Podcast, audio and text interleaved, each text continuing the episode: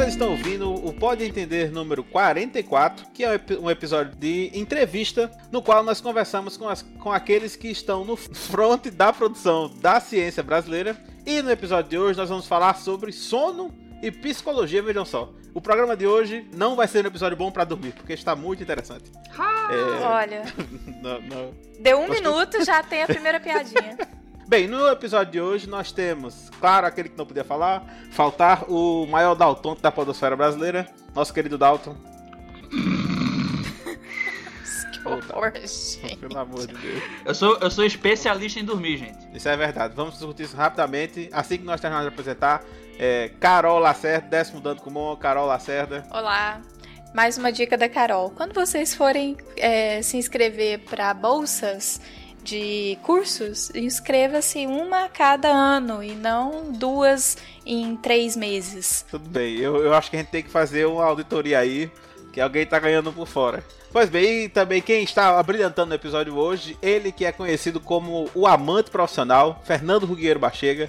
Acordei para gravar esse podcast. Saudações, queridos ouvintes. Isso é verdade, ele não está falando isso só porque o episódio de hoje é, tem a ver com o tema. E chega uma pessoa verdadeira. Eu vivi, eu vivi isso.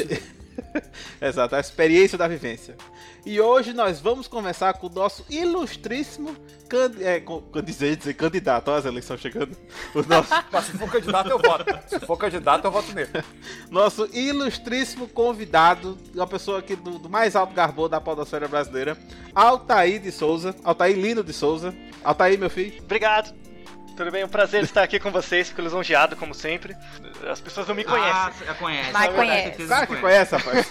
Você já foi assediado na rua por ser famoso? O pessoal, oh, não, autógrafo, não sei o quê. Óbvio que não. A melhor coisa de trabalhar só com som é isso. Ah, então enquanto você estiver calado, não, não dá tanto Mas já, já aconteceu uma vez numa fila do mercado, assim. Sério? Uma fila do mercado. Eu tava conversando com minha irmã na fila do mercado e de repente uma pessoa, ô, oh, qual o seu nome? Desculpa. Aí se eu, se eu chamasse. Se eu chamasse João, sei lá, não teria problema, né? Só que o uhum. nome é esquisito. Nossa, você é o cara do Naruto. Eita, poxa. É, pois é. Ainda bem que aconteceu só uma vez. Qual é o seu nome? Altair? Ah, você é o cara do Assassin's Creed, né? Isso, isso, isso também já teve. Ixi, já, já queimou minha piadinha, rapaz. Eu treinei tanto. Pois bem, olha, antes da gente começar o episódio, eu queria aproveitar que nós temos um especialista e aproveitar para compartilhar. Queria a sua opinião profissional, porque o Dalton, quando a gente estava na graduação, ele tinha o excelente poder de dormir em qualquer momento, em qualquer lugar inclusive no ônibus. Ele fazia um negócio com os braços e o bicho dormia, eu tinha muita inveja. É, isso é um problema cognitivo ou realmente pode ser uma vantagem evolutiva e os daltônicos serão a próxima evolução da raça humana? Olha, é uma vantagem adaptativa, viu? Mas eu, eu assim, um, uma falácia que existe é que dormir muito não necessariamente é bom. Assim, dormir é um processo homeostático, então você tem que descobrir a quantidade ideal. Se você tá dormindo de menos é ruim, só que se você dorme demais também é ruim. Então tem que ver se. Tem que ver, assim, ele pode dormir muito, mas não muito em relação ao padrão dele. Então isso que é importante. Meu padrão é sempre, então, né? Tá tudo certo. É, então. Se você for um longo dormidor, fique feliz. Eu vou perguntar para vocês, eu só quero que você vá respondendo sim ou não.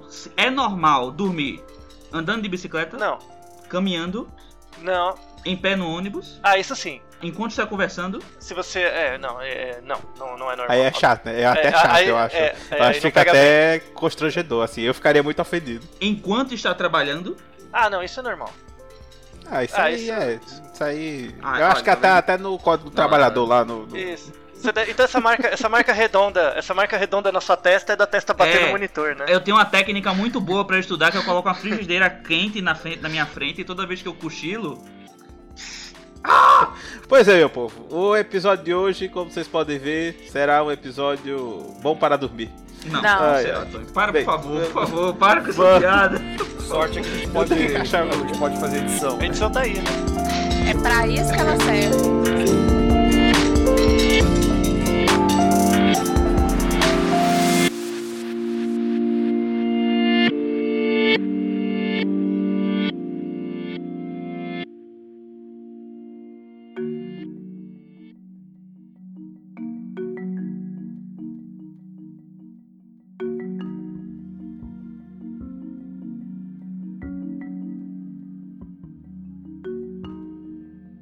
Altair, né, todo mundo conhece você por, por sua vasta gama de pesquisas acadêmicas e vasta participação em podcasts.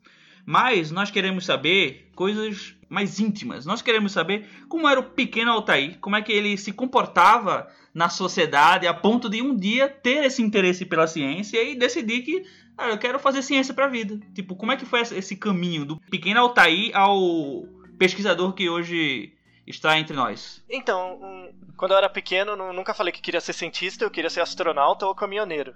Mas é como, como a grande maioria das pessoas, ninguém sabe o que é ciência. Né? É, você ouve direto por aí, inclusive dentro da academia, né, que as pessoas acham que ah, a ciência está certa, a ciência é o que vai provar se as coisas são verdadeiras. Isso é a última coisa que a ciência faz.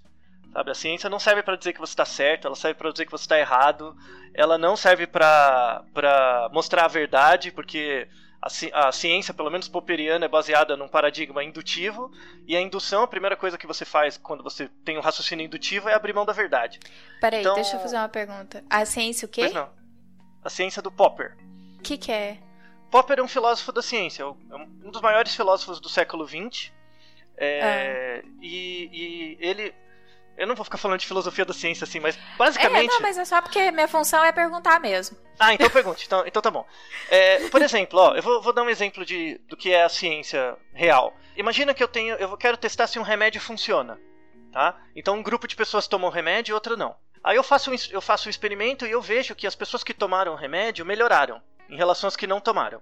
Tá? E eu peguei um grupo de 100 pessoas. Tudo bem? Aí eu fiz o estudo, 100 pessoas, acabou. Se eu repetir esse estudo com mais 100 pessoas, eu, eu consigo afirmar com certeza que eu vou ter o mesmo resultado? Não. Não. E agora imagina que eu repeti a segunda vez e também o remédio mostrou eficácia. Uhum. Beleza. Aí eu vou repetir uma terceira vez com outras 100 pessoas. Eu consigo garantir que vai dar certo? Hum, não, mas diminui a, a. aumenta a probabilidade, ou não? Então, excelente. Então, quanto mais vezes você repete um experimento, não aumenta a sua certeza. Na verdade, reduz a sua incerteza. Isso que é o importante. A ideia indutiva é o seguinte: é quando você pega um, um processo e vai repetindo ele em vários contextos, para verificar em quais contextos ele acontece ou não. As crianças, por isso o Piaget dizia que as crianças eram pequenos cientistas. São pequenos cientistas, né? Mas é porque elas têm um raciocínio indutivo. Então, por exemplo, elas eu ando, eu falo, eu canto, eu sabo. Esse é um, esse é um erro de indução. Então ela pega a lógica, a lógica dela e aplica em várias situações e aí vê as situações que não dão certo. Por isso que a criança é um cientista. A, a ciência, isso é uma coisa importante que as pessoas têm que ter em mente. A ciência não serve para dizer que você está certo, ela serve para reduzir a sua incerteza. Eu consigo afirmar que o remédio funciona com uma tal margem de erro. Então, por exemplo, pessoas que dizem por aí, ah, a ciência serve para buscar a verdade. Não, ela está procurando uma seita. Não, a ciência não serve para isso. Ela tem que abrir uma igreja, sei lá, virar político. É outra coisa. É outra coisa. A ciência não é dedutiva, a rigor, né? Principalmente a ciência experimental. Olhando para trás agora, quando, quando eu era jovem, assim, eu, eu vim de uma família de classe média baixa na zona sul de São Paulo. Eu não, não sabia o que era ciência, não tinha nada disso. Eu demorei muito para descobrir o que era ciência, na verdade. E, mas eu sempre tive interesse pelo conhecimento, de saber como as coisas funcionavam, né? E aí uma história interessante foi quando eu fui prestar vestibular. É, é uma história engraçada, porque eu, eu sempre fiz colégio público, sempre. Estudei é, ensino médio. E eu não, eu não sou tão velho assim. Eu não sou do tempo que o colégio público era bom. Eu sou do tempo que era uma bosta. E ele é uma bosta hoje ainda. Era muito ruim. Né? A formação era muito ruim. É, eu não tive aula de química no colégio, não tive aula de matemática. Não, não tive. E, e aí eu fui prestar vestibular e, meus pais, minha mãe, no caso, não tinha dinheiro pra, pra pagar uma faculdade nem nada. Falou, ó, você tem que estudar numa faculdade que você não tem, que, que seja de graça. Aí eu fui ver, tinha USP. Eu nem sabia o que era USP. Né, eu sou de São Paulo. Só viu que tinha. Eu nem sabia. Rapaz, paga não, é? É, é bem assim mesmo. Eu não fazia a menor ideia. Isso era em 99, né? 98 para 99. Esse que eu ia perguntar. É, 1999. Certo. O ano de Matrix foi o você fez o vestibular. Isso. E aí, o, o, foi uma história engraçada porque a, a minha mãe, minha mãe, coitada, né? Ela achava que ela nem sabia também o que era. Ela falava: Não, é, se você não passar, não tem problema. É, eu tenho um amigo meu que tem uma gráfica, você pode trabalhar lá. Isso me aterrorizou meses. Foi o pontapé inicial para estudar muito, né? Então, não, eu já estudava razoável, né? Mas eu, eu tinha que estudar muito. Então, eu estudava 18 horas por dia, todo dia. Foi o ano que eu mais estudei na minha vida. Assim, mesmo. Minha mãe chegava, vai dormir, eu não, não, não parava, sabe? Aí tu lembrava da gráfica, né? Descia uma lágrima e tu, não. Mesmo, mesmo. Mas, mas não era nada contra as pessoas que trabalham em gráfica, muito pelo contrário, é um trabalho super nobre, importante. É porque eu, eu, eu tinha consciência de que se eu entrasse ali eu não sairia mais. Ah, sabe? Era uma entendi, coisa que ali, entendi. era por isso. Podia ser um trabalho em qualquer coisa. Podia ser um trabalho em escritório, qualquer coisa. Não era isso que você queria pra sua vida na época, né? É, não, não, não Minha era. história foi quase É, essa tem, também. muita gente tem uma história parecida, assim. E, e, na verdade, isso reflete uma coisa que vai acontecer depois. Que eu. Tudo bem, eu sabia que eu queria entrar na USP, numa faculdade pública, mas não sabia o que eu ia prestar. E aí eu, eu prestei engenharia na Unicamp e na UFSCar, Federal de São Carlos, e prestei psicologia na USP. E aí Nossa. eu passei nas três. Eita, poxa. E aí a, UF, a, a, a, UFSCar teve, entrou uma greve, né? Aí fiquei entre a USP e a Unicamp, eu tirei na moeda. Sério? Tu decidiu É. a tua vida? Tu disse, eita. É isso, eu tenho a moeda até hoje. Eu tenho a moeda até hoje, eu tirei na moeda. E- Mas, mas lá era psicologia também ou não? Não, não, não, Não. Era, era engenharia na Unicamp e psicologia na USP. Gente, olha, existe, Olha, existe um universo onde você é um engenheiro que tem um podcast que fala sobre. Não, mas Então, existem Então, mas- universos paralelos, 50% deles. isso, o Bernoulli, a distribuição de Bernoulli, né? E, e aí eu entrei, só que assim, eu entrei na USP e eu, eu não sabia o que esperar também, né? Não, e isso foi muito bom, não saber o que esperar. Porque eu, eu continuei com o ritmo de estudar, eu estudava muito, continuei estudando. Adiantando o final, né, assim, eu tenho um grande problema com a psicologia no Brasil, assim. A, a psicologia no Brasil, ela é muito ruim, mesmo. Assim, eu, eu, eu falo mesmo para os meus colegas, a, a, a psicologia no Brasil, é muito mal ensinada. É- Ela é realmente deletéria, assim. Você não forma alunos com raciocínio científico que não cons- conseguem discriminar os grandes problemas da psicologia hoje. É, a- O aluno que se forma. Você pode pegar os seus colegas que sejam psicólogos. Você pega um aluno recém-formado, com dois anos de formado, ele sabe defender uma igrejinha da psicologia. Eu sou psicanalista, eu sou analista do comportamento, eu sou sei lá o que, eu sou do floral de bar, eu sei lá. É, mas não, não, não consegue discutir as grandes questões da psicologia. E eu acabei tendo essa vantagem, porque como eu não esperava nada, eu simplesmente estudava as coisas. Eu gostei muito de genética, que eu tive no primeiro ano. Aí fiz uma matéria na biologia de genética. A estatística eu achei interessante, mas tinha pouca matemática. Aí, assim, minha base de matemática era muito ruim. Aí eu fui fazer é, cursos de estatística e disciplinas na economia. Aí eu fiz uma parte do curso de economia junto. Porque na, na, na USP você pode pegar matérias em vários lugares. É, aí fui fazer, fiz cálculo, isso tudo na graduação, né?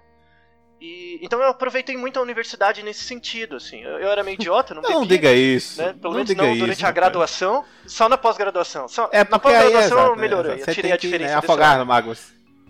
Existe um fator É. aí que a graduação leva as pessoas ao alcoolismo. A pós-graduação, na A verdade. pós-graduação, é. E, e, e aí, só pra, só pra fechar, é, quando eu terminei o curso, eu não sabia muito bem o que fazer também. E como eu tinha aproveitado muito a, a faculdade, assim, tem um- uma, uma coisa, uma informação extra, que eu pratico judô há 30 anos. Vai fazer uns 30, eu acho. É, faz muito tempo. Então eu competia e tal. Eu competia na universidade e tudo, né? E aí eu ia me formar. E, e por que, que eu fui pra pós-graduação, né? Porque eu, eu ia me formar e falei, poxa, eu queria continuar na seleção, né? Treinando, né? E, e, e aí, eu, aí eu fazia iniciação científica e tal, mas queria continuar. Aí eu, na verdade, eu entrei no, no mestrado por causa do judô. Meu Deus do céu. Quer dizer, é- é, a trajetória, ela É, foi é assim. toda perdida. Porque, olha só, Altair, é, normalmente a gente, as histórias que a gente escuta, que é mais ou menos assim, não, quando eu era pequeno, não sei o que, ou quando eu era pequeno, eu ouvi alguém falando, não sei o que, me apaixonei pelo tema e sabia que era isso que eu queria e fui. E tu, não, eu joguei uma moeda e deu Isso. coroa, eu digo, rapaz, eu vou, eu vou. Aí, eu vou fazer mestrado? Não, porque tem um negócio aí do jiu-jitsu, né? Ah, então vamos, bota aí, escreve aí que eu É, faço a mas, prova. é, mas é, é bem isso mesmo. É, e aí entra, entra, por exemplo, a questão da barba, né? Por que eu fui estudar barba, por exemplo? Eu, eu Ah, estudei. tem isso, É, rapaz. ele entra nisso. Eu, eu gosto de psicologia, eu não gosto da, da formação do psicólogo, né? Então, Mas a área te agrada. a área sim. Não, psicologia é uma área super importante. Mas ela, pena que ela não é ensinada como psicologia. É- Esse é o problema. O estudo, o estudo do comportamento e da mente. Tem- existe diferença entre comportamento e mente? Essa já é uma questão central que os alunos não conseguem discutir, sabe? É, e isso é muito grave. Você, tem que, você não pode ter preconceito com linha de psicologia, senão você não consegue responder essa pergunta, né? E, e eu, eu, eu, isso tem a ver com origem, né? Como, como eu vim de uma origem um pouco mais desfavorecida e entrei na USP, que na época era uma faculdade muito elitista, e eu era, acho que tinha eu e mais um colega, é, só nós dois que fizemos escola pública, assim, todos os restos fez particular. Realmente era um mundo diferente. Era muito diferente as pessoas mesmo. Claro, tenho amigos até hoje e tudo mais, mas era muito diferente. E, o, e isso gera uma marca, assim. Eu, eu, eu sempre falo que a, o mundo é como um prédio, e esse prédio tem os andares, né? Só que não tem escadas. Uh, a ligação entre os andares é, uma, é um corrimão de bombeiro, sabe? Aquele Sei, corrimão sei, de bombeiro. sei. Pra você, pra você subir um pau de sebo, pra descer rápido, né? É boa analogia, boa analogia. Então é meio que, tipo, entrar na USP meio que me jogou no andar de cima, né? Só que eu, eu nunca pertenci, sempre teve esse senso, esse senso de despertencimento, assim. E isso era bom, eu, eu canalizei isso de um jeito positivo, que era meter um louco nas coisas. Boa, meteu o louco nas coisas. Jogar uma moeda pra cima. É, uma sugestão para um bom, pra um bom cientista, ele saber meter o louco, assim, né? É, não ser muito engomadinho, pegar a mão no sujo mesmo e, e- fazer, e responder as perguntas é, importantes mesmo. Então, por que, que eu fui estudar barba? Porque era um- a gente tinha uma disciplina na graduação que chamava motivação e emoção e tinha que fazer um trabalho final do curso, que era um trabalho de campo. E aí, uma aluna de doutorado que ia orientar o nosso grupo veio com essa ideia de ver efeito de atributos não verbais, né? Então, ver efeito de roupa, ver efeito de cor, de pele e tal. E esse era um tema que eu me interessei e tal. Mas eu fiquei pensando, não, estudar cor de pele é algo que dá muito trabalho porque você tem que fazer muito controle experimental. Pra pessoa não reparar que é um experimento disso. Mas barba não. Claro que elas reparam quando um cara tem barba ou não, mas elas acham que isso não afeta o processo decisório delas. Então é, é algo que afeta e é fácil de estudar. Então eu fui estudar isso. Falei, vou, vou estudar essa parada. E aí eu vi que realmente tinha muito pouco estudo no mundo sobre isso. No mundo mesmo, tinha muito pouco. Dava, sei lá, uns 10, 12 estudos. De... E aí falei, ah, é isso Ô, mesmo. louco. E isso, isso, isso foi mesmo. em. É, tu tava outra... 2000 e... 2001. 2001. Começou em 2001. Aí o artigo eu publiquei na graduação em 2003. Putz, então em 2001 não Mas- tinha quase nada assim, especificamente com esse tópico. né? Quase nada. O, o Darwin falava, por exemplo, na expressão das emoções nos homens e nos animais. Tinha uma outra referência, mas é aquela coisa, parece que é piada, né? Entendi, entendi. Então as pessoas acham meio, ah, meio engraçado. Tipo, não, nada a ver, E- todo mundo sabe que não tem influência nenhuma. Então, mas na verdade, por exemplo, cor de pele, a gente sabe que você, a, a sua cor de, a- as razões pelas quais as pessoas discriminam outras em função da cor de pele são razões ligadas a causas eficientes, que é comportamento, ou históricas, né? Não tem, não, não tem nenhuma causa material ou formal que diz que uma pessoa negra é melhor ou pior do que outra, ou branca, enfim. A cor não discrimina nada, mas a barba sim. Então, a barba, a barba indica causas materiais. Eita, poxa! Então, Gente é, então. do céu! Olha, olha, eu queria falar porque eu tenho uma frustração na minha vida.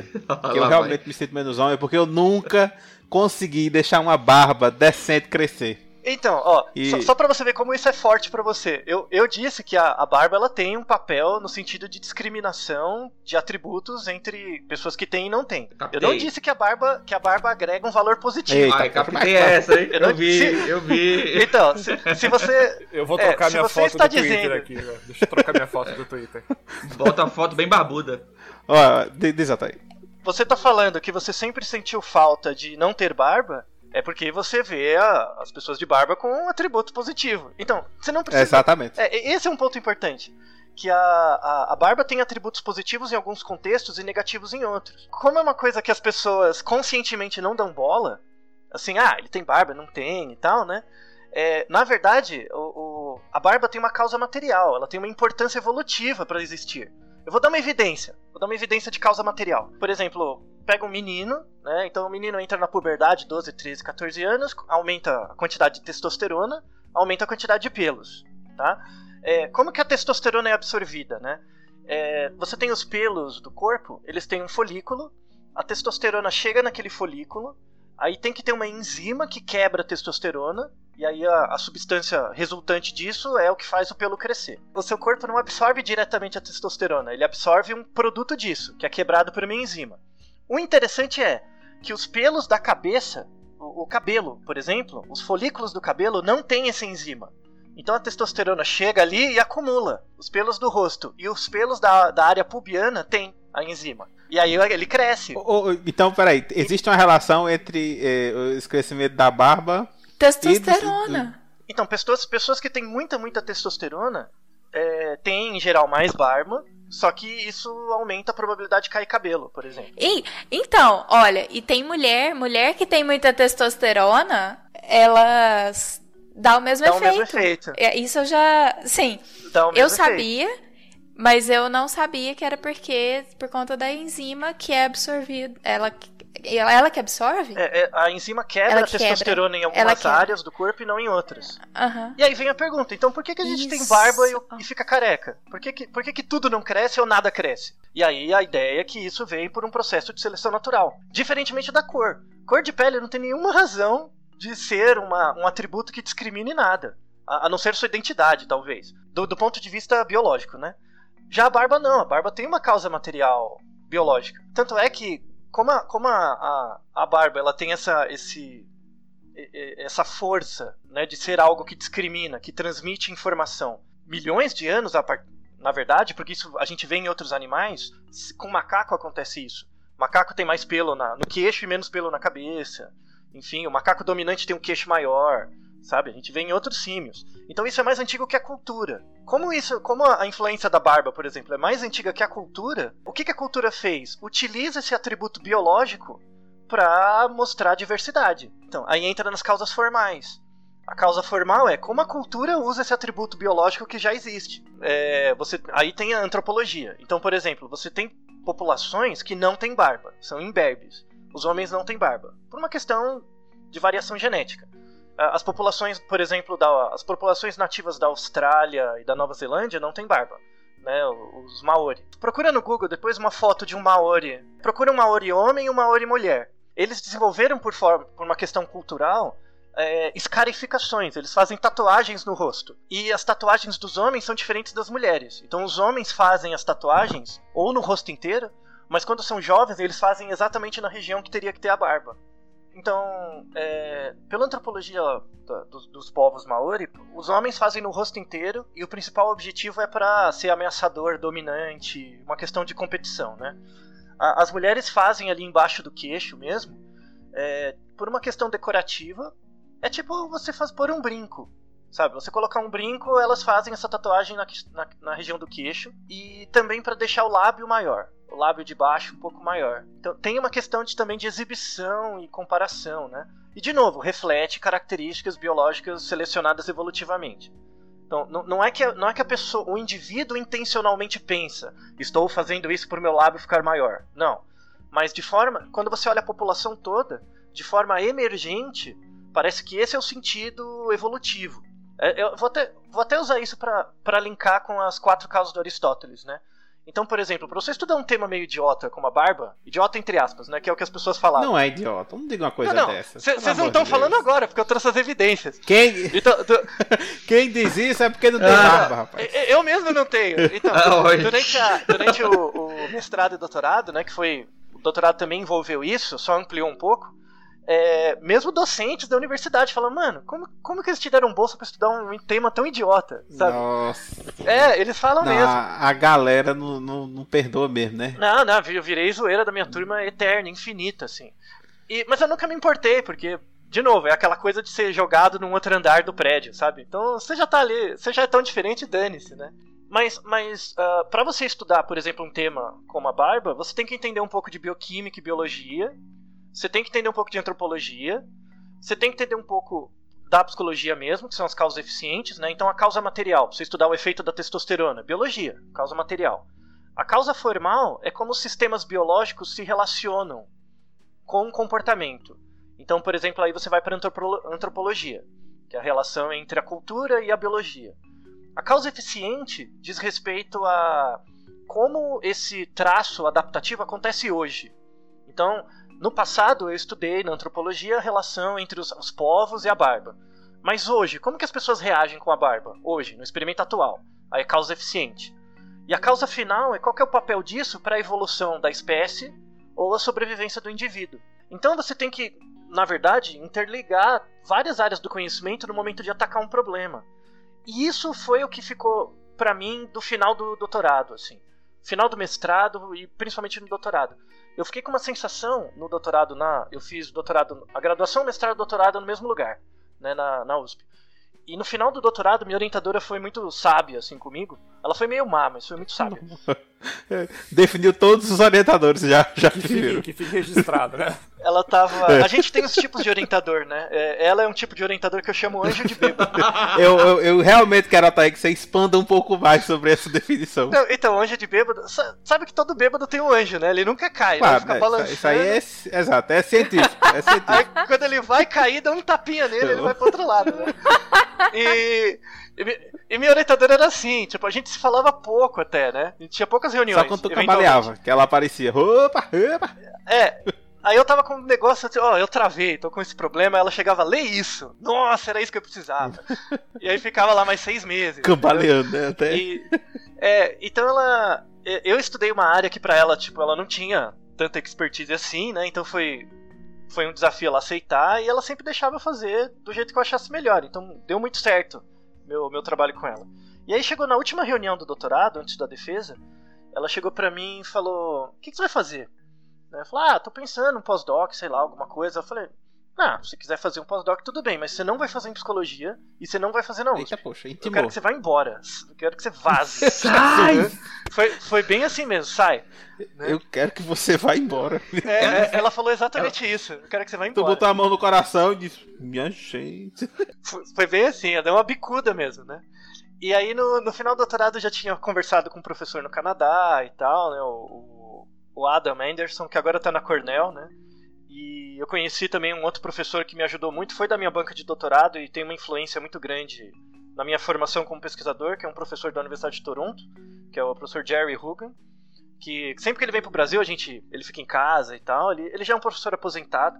É ele que me trouxe essa ideia das quatro causas, né? é, ele aplicava na biologia, porque ele era um etólogo, né? E eu sou um etólogo humano, então eu estudo etologia humana. É, ele estudava. Basicamente, né? É, ele estudava etologia em aves, em todo tipo Eu já imagino né? tu no meio do povo andando e tu olhando com binóculo o povo andando. É quase isso, na verdade, né? É, a gente fala que o, o, o, bom psicólogo é aquele que, quando tá numa sala e com várias pessoas e entra uma moça ou um rapaz muito bonito pela porta, você não presta atenção na pessoa, você presta atenção na reação dos outros frente à pessoa. Eu, eu, eu, eu percebi na hora que a gente tava conversando lá no encontro que quando chegavam as pessoas, você ficava reparando nas pessoas que eu tava perto. é lindão aqui agora, né? Autoestima é tudo. E aí, no, no final do doutorado, eu cheguei com. Eu tinha esse problema, então ela me mandou embora.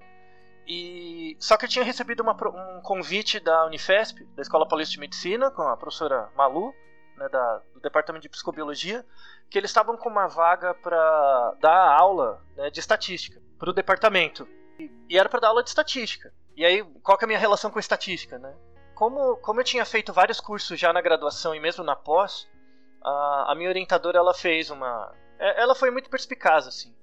Ela me obrigou, me obrigou de verdade a dar aula de estatística para um grupo de alunos de pós-graduação. Só que ela me avisou isso numa quinta-feira e o curso ia começar na segunda. Eita, poxa. Boa. Vai então, lá na fogueira. Foi bem assim mesmo. E deu super certo, foi, foi muito bom e tal. E, eu, e isso para quem faz pós-graduação, principalmente com área que precisa de análise de dados, muitas pessoas contratam alguém para fazer análise ou terceirizam essa parte. Eu acho muito ruim isso acontecer, né? É, você tem que tentar pelo menos fazer um pouquinho para você entender. É, é muito importante para entender ciência você saber um pouco de metodologia e análise de dados, né? Mesmo que você faça pesquisa quali. Com, com, com base nesse convite da Unifesp para dar uma, uma disciplina a rigor nada a ver com a minha área, aí eu fui, comecei a dar aula, e aí eu comecei a migrar de área. Ah, na, na psicobiologia você tem basicamente três grandes áreas, que é a área de epidemiologia de drogas, a área de sono, medicina do sono, e uma área de pesquisa básica, né, com ratinhos e tal. E como eu comecei a conviver com o pessoal ali, os, os trabalhos dele, eu fiz um pós-doutorado na Universidade Federal do ABC, é, em que eu aprendi coisas que eu deveria ter aprendido na, na psicologia e não aprendi. Por exemplo? Que é aprender matemática ah, e aprender sim. a programar. Nossa, essa é. é... Apre... Eu acho que ia ser obrigatório para todo mundo, rapaz. Isso. Pois é. Então foi algo muito útil. Eu fiz na Federal do ABC, na época estava começando ainda. Eu fui um dos primeiros pós-docs da Universidade Federal do ABC o meu orientador foi o, João, professor João Sato, que é um estatístico, né, muito bom, aliás. E a gente fez um projeto que era analisar um banco de dados de uma pesquisa epidemiológica em São Paulo sobre distúrbios de sono. Tinha uma parte bem específica desse trabalho, que a gente pegou mil pessoas, levava essas mil pessoas para o laboratório. Né? O Instituto do Sono é o primeiro ou segundo maior laboratório do mundo, em tamanho, né? em número de camas. É, tem quase 60 leitos por, por noite que você consegue monitorar. Então a gente levava 60 pessoas por dia, fazia polissonografias, né? Calculou um tamanho de amostra de 1.100 pessoas em São Paulo para ver as prevalências de doenças de sono, apneia, insônia, enfim. Daltonismo. Daltonismo durante o sono, né? Se você sonha em cor ou não. É, aumenta muito, inclusive. A gente fez o Naruhodo. A gente fez o Naruhodo Eu não. isso. Se você sonha colorido ou não. É, rapidinho, antes, antes da gente continuar, porque a gente tá começando a caminhar mais pra, pra questão do sono, é, tu podia dizer rapidamente o que foi que tu encontrou, assim, a tua, tua principal conclusão do doutorado em relação à influência né, desses atributos físicos como a barra, a barba, em condições de certeza? Ok. Então, basicamente o meu doutorado na barba foi fazer as quatro causas. Foi isso, tipo, mostrar que a barba é um atributo que tem causa. A explicação para ela tem causa material, eficiente, formal e final. Né? Então a gente mostrou que a barba tem um, um tem uma razão evolutiva de existir, de ser selecionada por, por essa questão de causa material da testosterona, por evidências é, antropológicas também, então tem uma revisão antropológica. É, e aí tem a causa eficiente, que é como é que ela afeta o processo decisório hoje. E aí eu fiz dois trabalhos, é, basicamente, né, são vários experimentinhos, mas são duas grandes partes. A primeira era é pegar um teste é, de personalidade em psicologia que chama TAT, Teste de Apercepção Temática, que é um teste. Vocês devem conhecer o Rorschach, que é aquele teste que você vê manchas. Sim. e aí Ah, você tem que sei, falar sei, o que, que sei. tem. É, isso. Psicotécnico. Isso, isso, aparece em filme, um monte de coisa. Inclusive eu queria aproveitar aqui a oportunidade só pra externar pro povo, que eu, eu tenho medo daquelas manchas, eu não sei porquê. Ah, não, não, não, não, você não é o único, não. Muita gente tem mesmo. Ah, então me desmal. É, menos mal. Mas é, é um teste parecido com aquele, só que não são manchas, são, são desenhos, e os desenhos são figuras mesmo. Então, por exemplo, tem um- uma prancha que são dois homens. Uma foto, né, com duas pessoas. Aí você tem que olhar essa foto e contar uma história sobre o que você acha que está acontecendo. Então, é, é- é um teste super legal para você ver. é, O termo em psicologia é você ver a estrutura estruturadora. Entendi. Parece o nome que eu criaria. A estrutura estruturadora. Mas diz. É, lembra, lembra uma coisa meio sartriana, né? Mas não. Então, por exemplo, se eu te mostro uma foto, um desenho, e eu peço pra você contar uma história, você podia contar qualquer história. Mas por que, que você contou justamente aquela? E aí, em contextos semelhantes, em que elicia os mesmos estímulos, seria esperado que você reaja mais ou menos daquele jeito. Então, é, é- esse teste ele mostra mais ou menos os seus moldes decisórios. É sabe? mais ou menos uma forma de você. É, pelo menos pelo que eu entendi, né? Você faz isso com situações diferentes e isso vai te dar pelo menos uma pista, ainda que meio embaçada, por assim dizer, de como a pessoa é, chega a determinadas conclusões. Isso, de como ela funciona ali. E aí eu peguei algumas Entendi. dessas pranchas e, por exemplo, essa prancha que tem os dois homens. Então, um homem era claramente, é claramente mais velho que o outro. Então as pessoas falavam, ah, é, o pai tá dando conselhos pro filho, ou um professor tá orientando um aluno, algo do tipo. Aí eu pe- eu peguei essa prancha, coloquei no Photoshop e coloquei barba no rosto de um dos homens. Aí a história mudou, mudou completamente. Então a, a barba af- afetava. Então um não era filho do outro, eles eram colegas. O, o, o TAT é uma forma, no nível individual, de você verificar representações sociais. Né? Aí, aí entra uma discussão da psicologia social e tal. Então eu consegui ver nessa primeira parte da causa eficiente que a barba de fato muda a estrutura estruturadora da pessoa, né? Então adicionar a barba de fato muda o padrão decisório. Nossa, é. é, inclusive, eu- você, comentando agora, eu lembrei, é só um trivia fact aqui. Tem um jogo, God of War, que a primeira versão dele saiu em 2000 alguma coisa, e nos concept arts iniciais, o cara, tipo, era uma pessoa sem barba, e aí os caras, não, tem que ficar mais agressivo. A primeira coisa que fizeram foi rapar a cabeça dele e botar uma barba. Exato, exato. Isso é antropo antropológico. Não é, não é uma coisa só da cultura pop. Se você observar em várias culturas ao longo do tempo, o estereótipo é o mesmo. Não é mais que um estereótipo, é um estigma. É um estigma de uma marca biológica que a cultura cooptou. Dado, dado que te- teve esse resultado no TAT, a gente fez uma outra, uma outra parte que era aplicar numa situação real para ver se acontecia. E aí foi no RH. Então eu ia em várias empresas, conversava com o pessoal do RH e fazia dois currículos. Eu mostrava para pessoas diferentes, né? Um grupo de pessoas via um currí- dois currículos e escolhia. ah, pra uma... Vou até fazer um experimento com vocês agora. Não, mas só um É. minutinho. O currículo era com foto ou sem foto? Não, tinha foto. Tinha foto. Os currículos eram iguais, mu- mudava só a foto. E aí na foto uma pessoa tinha barba, na outra não, né? Só que não eram as mesmas pessoas que viam os dois currículos, porque ela ia sacar que um tinha barba e outro não, né? Então se fazia para grupos independentes. E eu fiz para dois tipos de profissão. Então por, eu vou fazer um teste com vocês para ver se dá certo. Imagine na sua cabeça um gerente financeiro Certo. De uma empresa, tá? Esse cara tem barba ou não? Não. Não. Tem. Não, a ver o dado que vai ser Então, diferente. 3x1. 3x1. Agora imagina um web designer. Tem que ser rápido, rápido. O web designer Ah, apareceu. eu fiquei meio confusa. É. O web designer eu pus barba Isso. Não, Então você pôs. Então ele tinha barba. Então olha, ele tinha olha, deixa, barba. eu- deixa eu. Deixa o eu web designer tem, o web designer tem, tem- ele tem a barba hipster. Então, é isso que eu ia dizer. O que veio na minha cabeça foi barba e coque samurai, Isso. na hora. É, foi os dois. Ah, mas é barba, ué. Exato, é hipster, é hipster. Tudo hipster. bem, Foi, tudo foi. bem. Não, tudo bem, não tem problema. Tá valendo. Mas, mas, foi, foi muito. Foi algo bem assim que aconteceu no, no resultado. Então a- a- os profissionais de RH, eles escolhiam sistematicamente mais o cara sem barba para gerente financeiro e mais o com barba para web designer. Só que aí depois você perguntava, fazia a quali, né? Por que, que você escolheu esse cara? A pessoa não usava a informação. E aí isso tem a ver com uma teoria da, da psicologia social, que na verdade no Brasil não é estudado em psicologia social, infelizmente. É economista que estuda, e economista não sabe fazer experimento, que é a questão de prospecto. Em 2002, o Daniel Kahneman ganhou o prêmio Nobel, estudando teoria de tomada de decisão sob condições de incerteza, e ele criou um conceito que é o conceito de prospecto decisório. O, o prospecto é o seguinte: quando você toma uma decisão, para você decidir, você tem que ter opções. Então, eu decido A ou B. É- Essa é a diferença básica entre julgamento e decisão. Julgamento, você não tem elementos para escolher. Tipo, eu te dou três produtos para você escolher. Isso é um experimento de decisão. Três elementos, escolhe qual você prefere.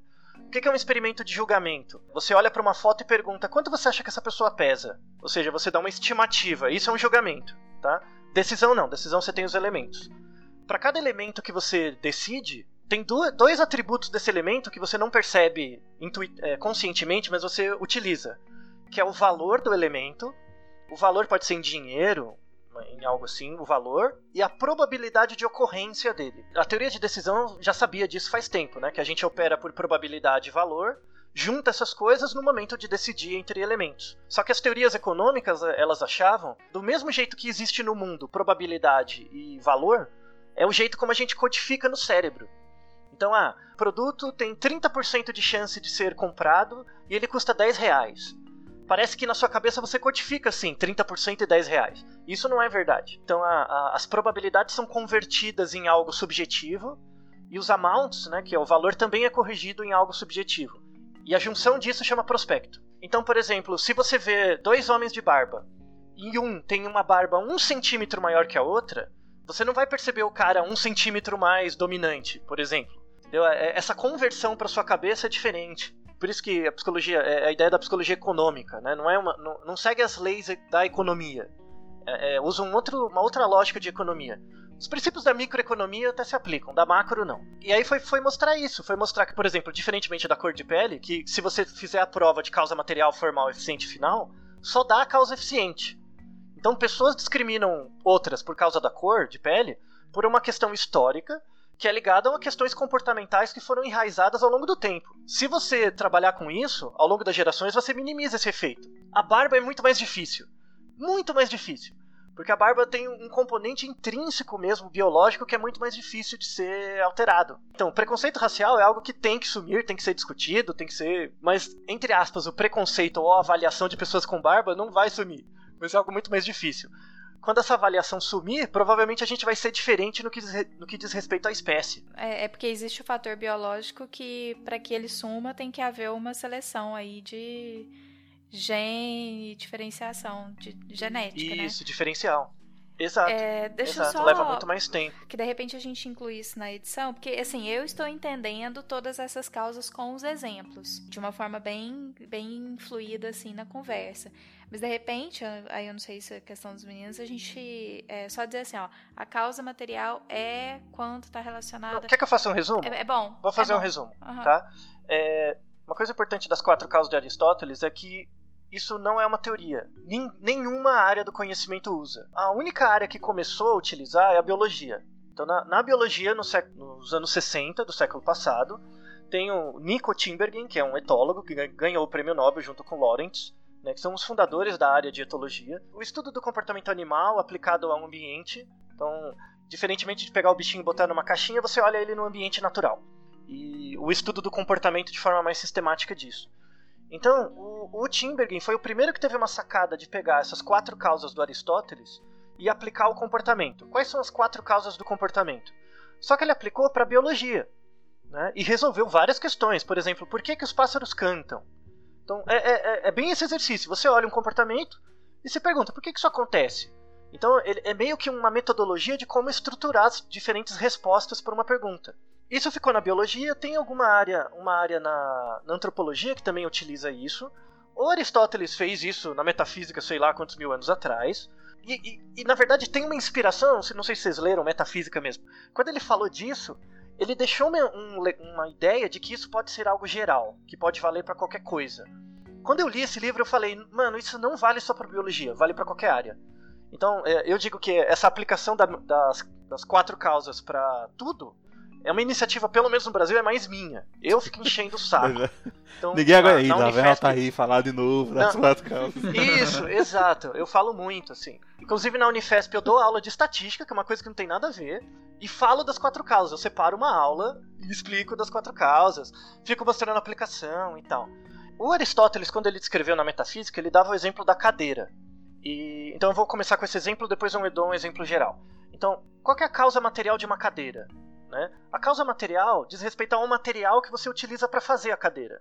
Então você nunca vai construir uma cadeira de nuvens, por exemplo, porque a, se você se baseia num material nuvens, é impossível existir uma cadeira enquanto verdade. Porque agora, se você pensar uma cadeira de madeira, e a, a, o substrato permite a existência desse objeto que é a cadeira. Tá? Isso é a causa material. Causa formal é que o fato de você pegar um bloco de madeira não quer dizer que tem uma cadeira. Você vai ter que pegar esse bloco de madeira e transformar, ou seja, reorganizar as partes de forma a criar o objeto. Então, a causa material diz respeito à existência da madeira e também à organização dessa madeira em partes. As pernas da cadeira, o assento, o encosto. Não basta a existência das partes, essas partes têm que estar organizadas num sentido lógico. Então, se eu construir uma cadeira com o encosto para baixo, ela perde a funcionalidade de cadeira. Então ela tem causa material, mas não tem causa formal. Causa eficiente, no caso da cadeira, uma cadeira não se cria sozinha.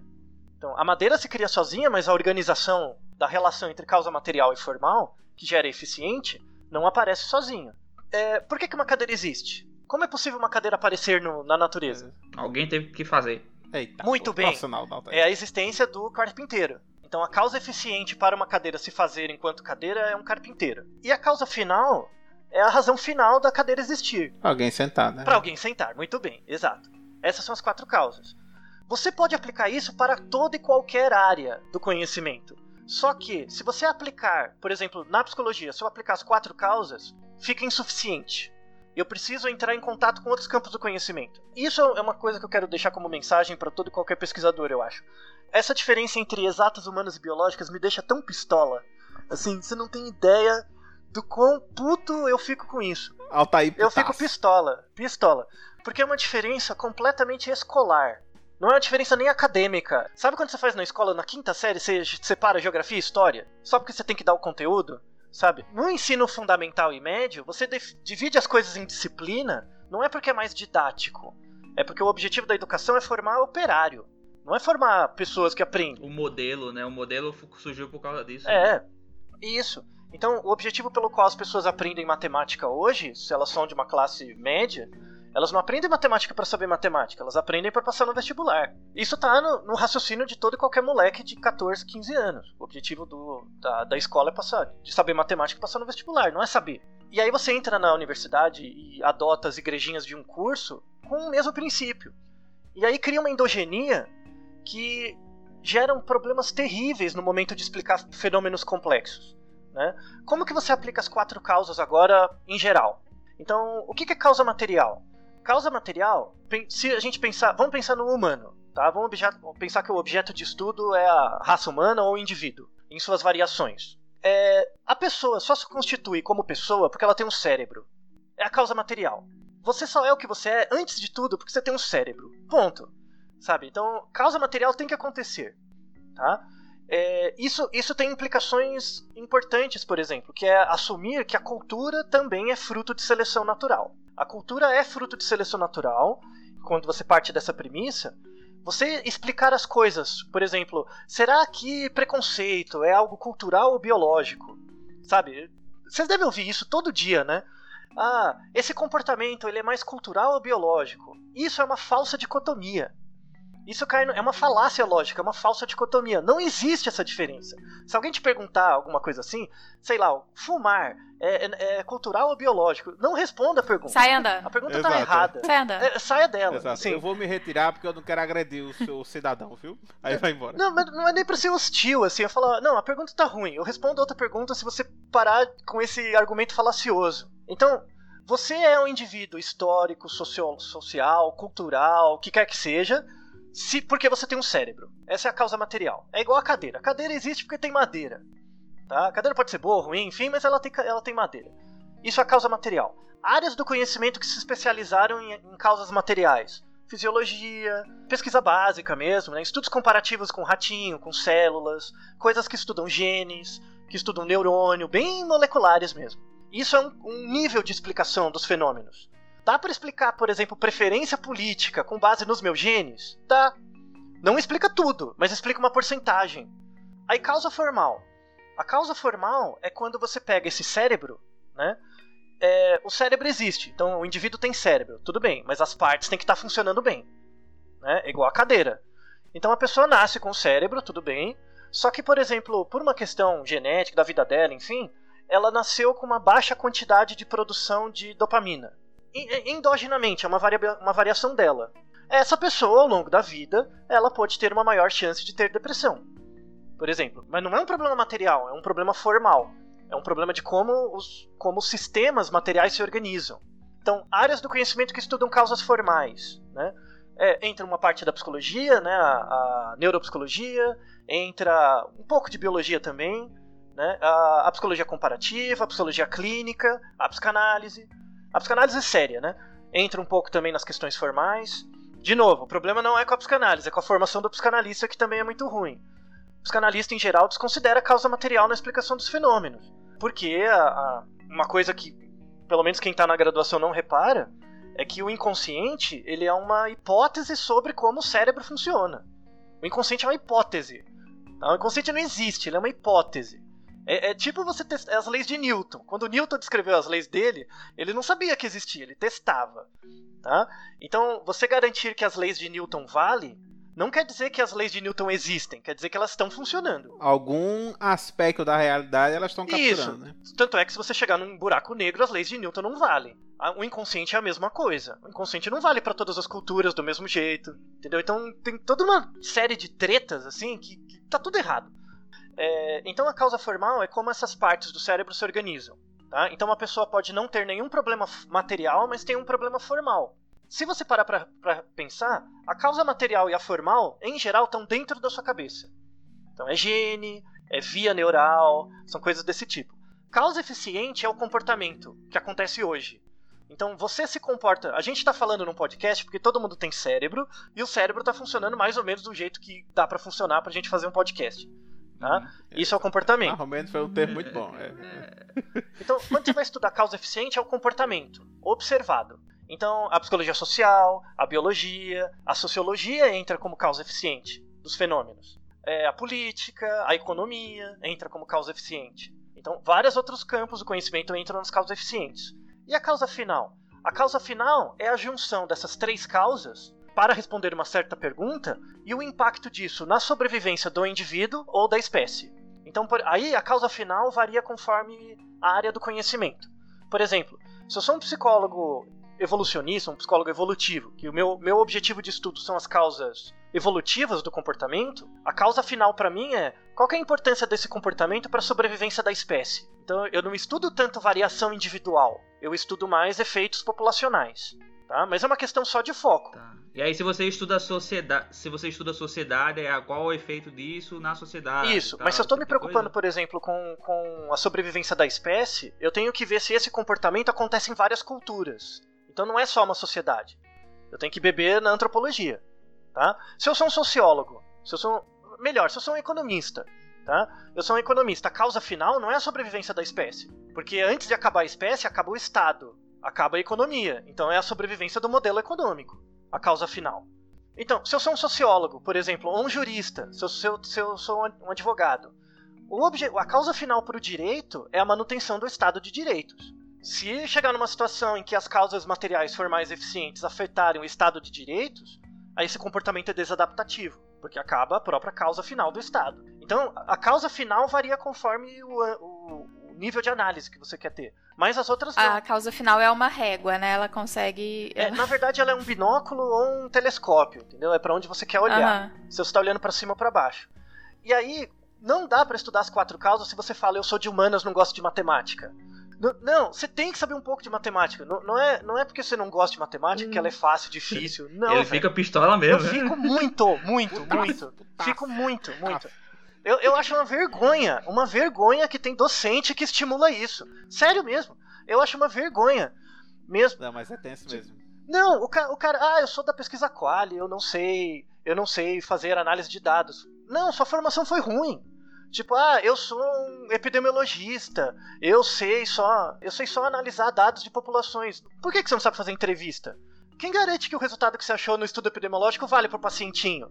Vale pra dona Maricota? Entendeu? Você tem que saber fazer entrevista também. Por isso que uma, um meu grande ramo de atuação, e por isso que eu tenho uma publicação bem diversa, é em método. É, as pessoas hoje em dia elas sabem muitas coisas, mas elas não sabem aprender a aprender. Elas não têm uma epistemologia da aprendizagem. É pensar essas quatro causas, mais o método científico, né? E usar o método científico para isso. Se você pensar nas quatro causas, por exemplo, por que, que eu não gosto de tal partido político? Pensa uma discussão bem imbecil, assim. Por que, que eu não gosto de tal partido político? Tem as quatro causas. Só que se você for ler as pessoas no Facebook, elas se focam em uma só. E elas tentam reduzir a realidade àquela causa.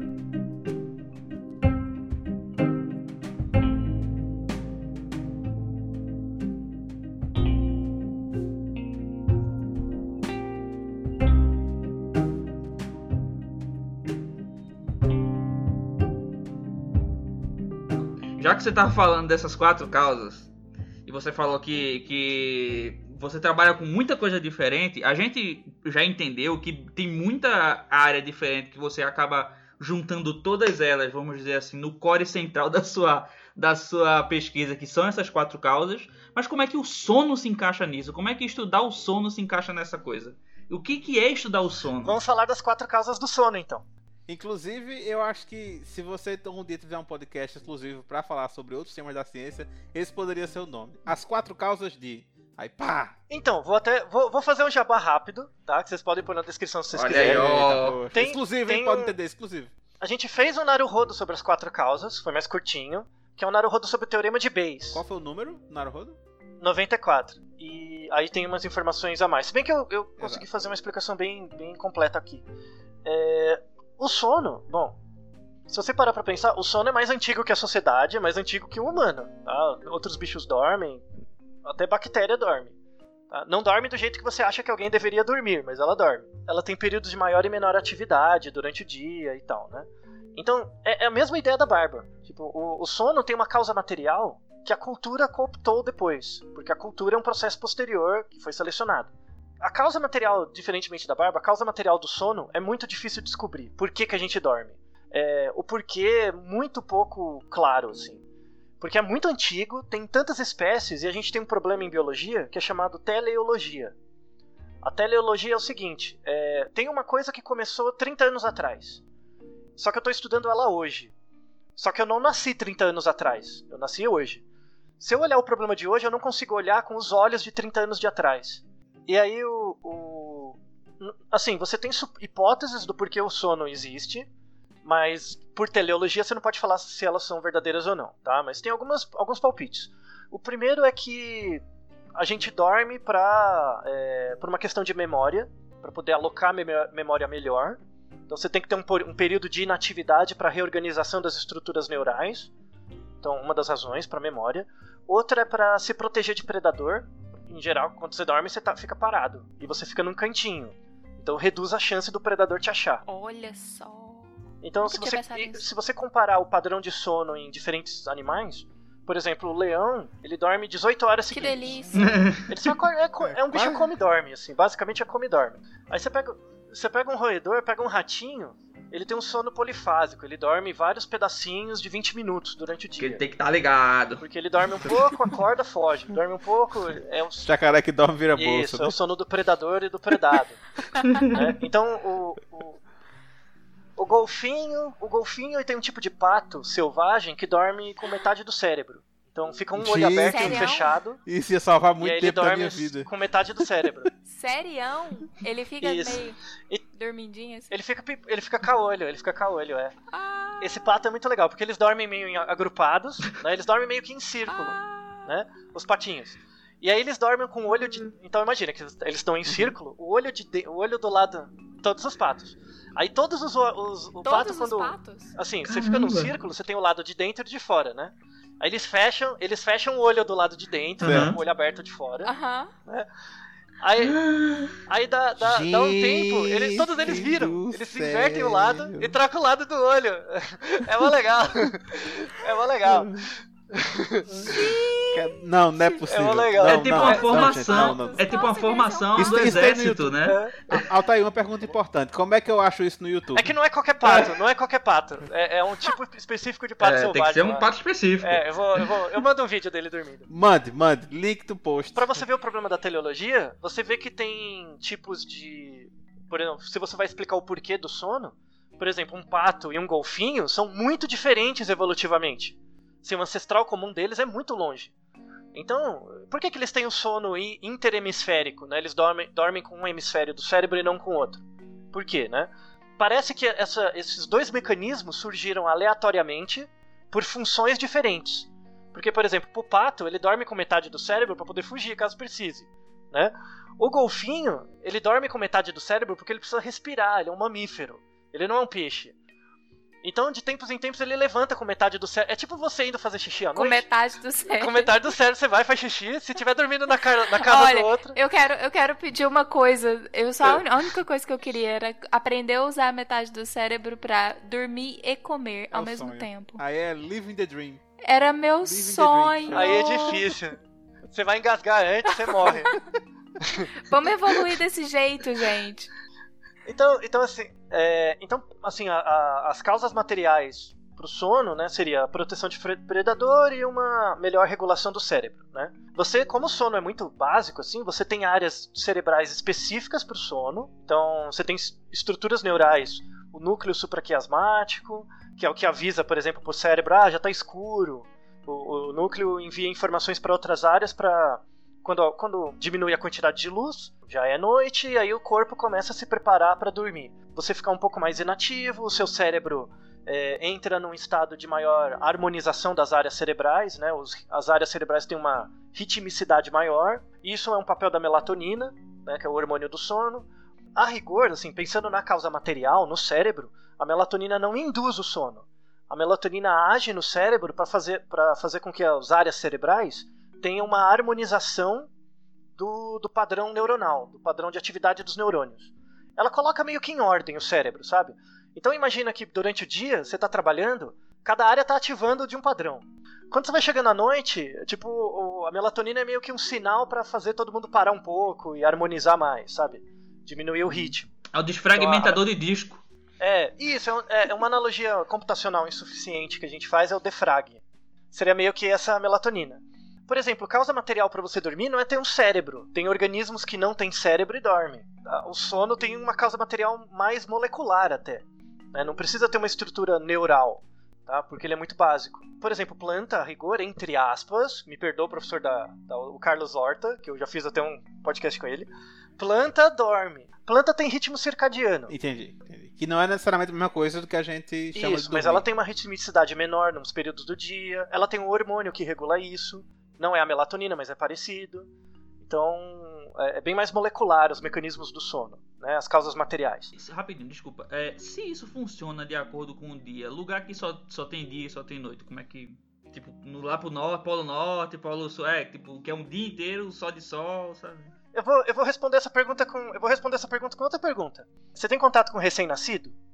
Ah. Recém-nascidos assim com uma Sim. semana, duas semanas? Meu filho, quando ele nasceu. Então, eles dormem à noite, assim? É, ele dorme quando dá, né? Comeu e vai dormir. É, eu Dalton. Isso. Igual Ele- você, porque você também dorme. É, né? Eu, eu sou um. Você também dorme com basicamente. Eu durmo quando É, dá. ele dorme quando ele quer, né? Ele nem dorme quando ele quer. Tá o pai, tá o filho. É, bate. é, Então, você vê que o, o- o recém-nascido, ele tem, ele tem um padrão de dormir muito, ele dorme 18, 19 horas, em média, dorme muito. Só que os períodos de atividade não são, assim, ele não, não dorme 18 seguidas e aí fica 6 acordado, né? Ele vai picando esses períodos de atividade ao longo da noite. Então por isso tem gente, pai, mãe, que fica desesperado, porque a criança dorme quando não quer que você... é, Durante o dia ela dorme, à noite ela não dorme, é horrível.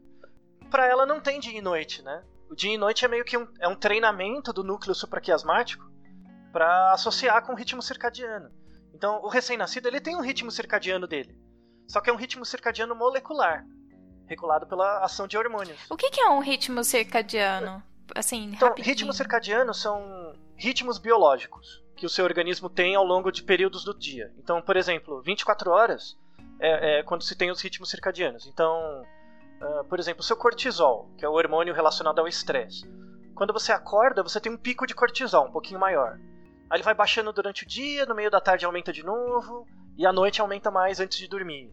É, me- independente do que acontece no seu dia, você tem essa variação esperada. Né? Isso é um ritmo circadiano. O ritmo vigília-sono é um ritmo circadiano.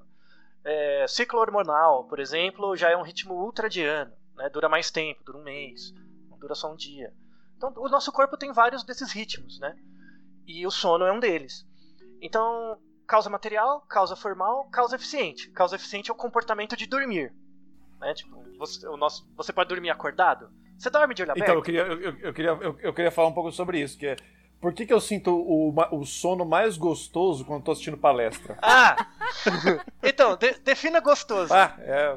Aí chega, quando eu me Até olho essa no cadeira, espelho. sabe essa cadeira que você falou que tem a cadeira tem um negócio material, posso- porque a cadeira tem todos aqueles elementos que ela precisa para existir. É, aonde eu assisto palestra lá no teatro, parece que faltam desses elementos aí que você tá falando que é o encosto da cadeira, sabe? Que as cadeiras são ruins. Mesmo assim, eu, parece que eu não, eu não ligo pra isso quando eu tô assistindo palestra. Vem um sono que eu, eu consigo dormir de pé, cara. Você assiste palestra sempre no mesmo horário? Não, não, não, não é sempre o mesmo horário, não. Vai variando? É, quando tem, e, as- e todas que tem, eu pode estar muito interessante. Elas normalmente são bem interessantes. Né? Mas não interessa, eu tô com sono, eu vou dormir. E você tem a mesma coisa com podcast? Não, não, Bem. concordo com Na prévia do podcast pode ser, mas na- durante a gravação eu ainda não tô dormindo. Não, não, não, não. Não, mas quando você tá ouvindo um outro podcast, um Não. outro, um outro, um outro qualquer, você fica com sono? Não, então não. Então eu vou te dar uma sugestão. Da próxima vez que você for assistir a palestra, fica de olho fechado. O, o que, o que pode ser é que, assim, como, como você tem a informação visual mais auditiva, né, você tá vendo e ouvindo, se você assiste uma palestra, em geral, não sei que tenha vídeos, alguma coisa muito ilustrativa, em geral o que importa é o que você tá ouvindo, não é? Então, às vezes, às vezes você tá cansado, né? Às vezes você tá meio cansado, e como você tá usando muita capacidade atencional visual, sendo que a informação não é tão útil, você vai ficando cansado. Então, uma, uma sugestão, já que você, para maximizar o efeito da, do- do- da audição, fecha o olho, fica de olho fechado e vai ouvindo. Você vai ver que sua capacidade atencional aumenta muito. Você consegue aguentar muito tempo antes de Dalton, dormir. oh, Dalton, é, Bachega, quando for fazer isso, fica no fundo, porque o pessoal vai ficar meio chateado. Olhar tu com o olho fechado lá ouvindo. É, leva um óculos. Aliás, eu, eu- eu- eu- eu queria pedir desculpa aí se alguém já, já deu uma palestra pra mim e eu dormi, viu? Eu queria pedir desculpa que não é, Não foi sacanagem, né? não é descaso com o seu trabalho, viu? Não, eu, quando, quando eu dou aula, eu, eu, eu falo para as pessoas: ó, se você ficou sem dormir, vem na aula mesmo assim, dorme na aula. Que vai- você vai reter alguma coisa. Não, não deixa de vir por causa Eu disso, não também. me importa. Professor do Eu não, sonho. bri- eu não brigo com os meus alunos. Meus alunos estão ouvindo aí, ó. Não brigo com vocês que estão dormindo na minha aula. Alunos É, de Bachega, vontade. univos, levem travesseiros e lençóis. É isso aí, é isso aí. Pode dormir sim. Eu sou Pode a dormir à vontade. Então, é, a, causa, a causa eficiente diz respeito ao, ao dormir. Então, é possível dormir, por exemplo, de olho aberto. Que é o que acontece com um caminhoneiro. É mesmo, né? Tem esse O problema. caminhoneiro aí. fica cheio de rebite lá, ele não consegue dormir. Aham. Aí chama rebote, né? O rebote de REM, ele acontece você tá você tá tão privado que a sincronização do seu cérebro ela acontece mesmo com você em vigília. Então você tá de olho aberto, só que se eu colocar um EEG na sua cabeça, um eletroencefalograma, o padrão do seu cérebro tá muito parecido com sono. Gente. É, ela, ela tá de olho aberto, e só que ela não responde. Desculpa, gente. Ela não responde. né? Ela dá uma desligada mesmo. Então você pode dormir de olho aberto. Se você. Imagina que você levou um nocaute, bateram em você, né? E você caiu duro. Você tá dormindo? Ah, assim. é, não. Não. Pode estar morrendo. Eu Não. nunca, to- eu nunca tomei um knockout, né? Você tá- você vai É. estar morrendo, É, dormindo você não Pode estar tá. morrendo. É o, então- é o hard reset, hard reset isso É, daí. então, sono, sono não é coma, não é um nocaute, é diferente, tá? Então, por exemplo, e você tomar, levar um soco e, levar, e ser estrangulado é diferente. Um, um é por um golpe, então é realmente uma coisa física, né, uma pancada. O outro é porque você perde oxigênio. Então o neurônio perde a capacidade de fazer potenciais de ação. Qual dos dois é pior? A longo prazo, você ficar levando estrangulamentos frequentemente ou sendo nocauteado? O segundo. O Meu estrangulamento. Deus, eu, eu, eu não sei, sinceramente, assim, parece um purgatório, você vai apagando todos os seus Não, pecados. eu acho que é parar de ter oxigênio. Então, Então, a, a sensação. Ó, eu já levei os dois, já levei um nocaute e já fui estrangulado. Meu Deus. O, no, que o vida é nocaute essa? horrível. Pegar a briga É, que eu não contei Ah, uma tá. história, né? Que eu, passei um tempo em Toronto, né? Fiz um pós-doutorado lá. Aproveitei pra treinar judô. E entre os dois é, é muito pior tomar um nocaute. É, o soco ele lesiona uma área do cérebro mesmo, né? Então essa área fica pouco funcional. Quando você perde a oxigenação, uma vez que ela volta, o, o neurônio volta à atividade dele normal. Né? Só, assim, o, o que. o- você tomando nocautes por uma década, por exemplo, você vai ter Parkinson. Né? Vai ter problemas graves. Se você tomar estrangulamentos por um 10 anos, você não- talvez não tenha isso, talvez precise de 20. Entendeu? Talvez demore mais. Eita, poxa, É. entendi, entendi. É, é, até, alguém já fez esse estudo? Sim, sim. Porque me parece muito difícil encontrar uma população que sofreu estrangulamentos por, Não, e por décadas. estrangulamento não tem tanto. Com boxeadores tem vários trabalhos, né? Do, de Ah, nocaute. boxeador. É, é. boxeadores e tal. Futebol americano também, né? Deve ter muita coisa. Outra coisa importante, o... você acha que a gente dorme. É, 8 horas é o ideal pra gente? Depende É, da depende. pessoa. Acho que depende da É. pessoa, né? Ah, então, é isso. É, qual, que é- qual, qual a quantidade mínima de horas que uma pessoa pode dormir, eu acho, pra ser saudável? Saudável. É, tem que ser uma pessoa. Rapaz, eu já ouvi gente que dorme 3 horas. É, mas a pessoa Peraí, fica essa de... pergunta é. É pra dormir em palestras? Lá chega, só vai dormir. Entra na contabilidade, né? Palestra normalmente é uma hora. Então, uma hora eu acho que é o. é o- É o mínimo, né, gordo? Eu vou, vou dar isso uma hora. Uma hora é muito pouco, uma hora é muito pouco.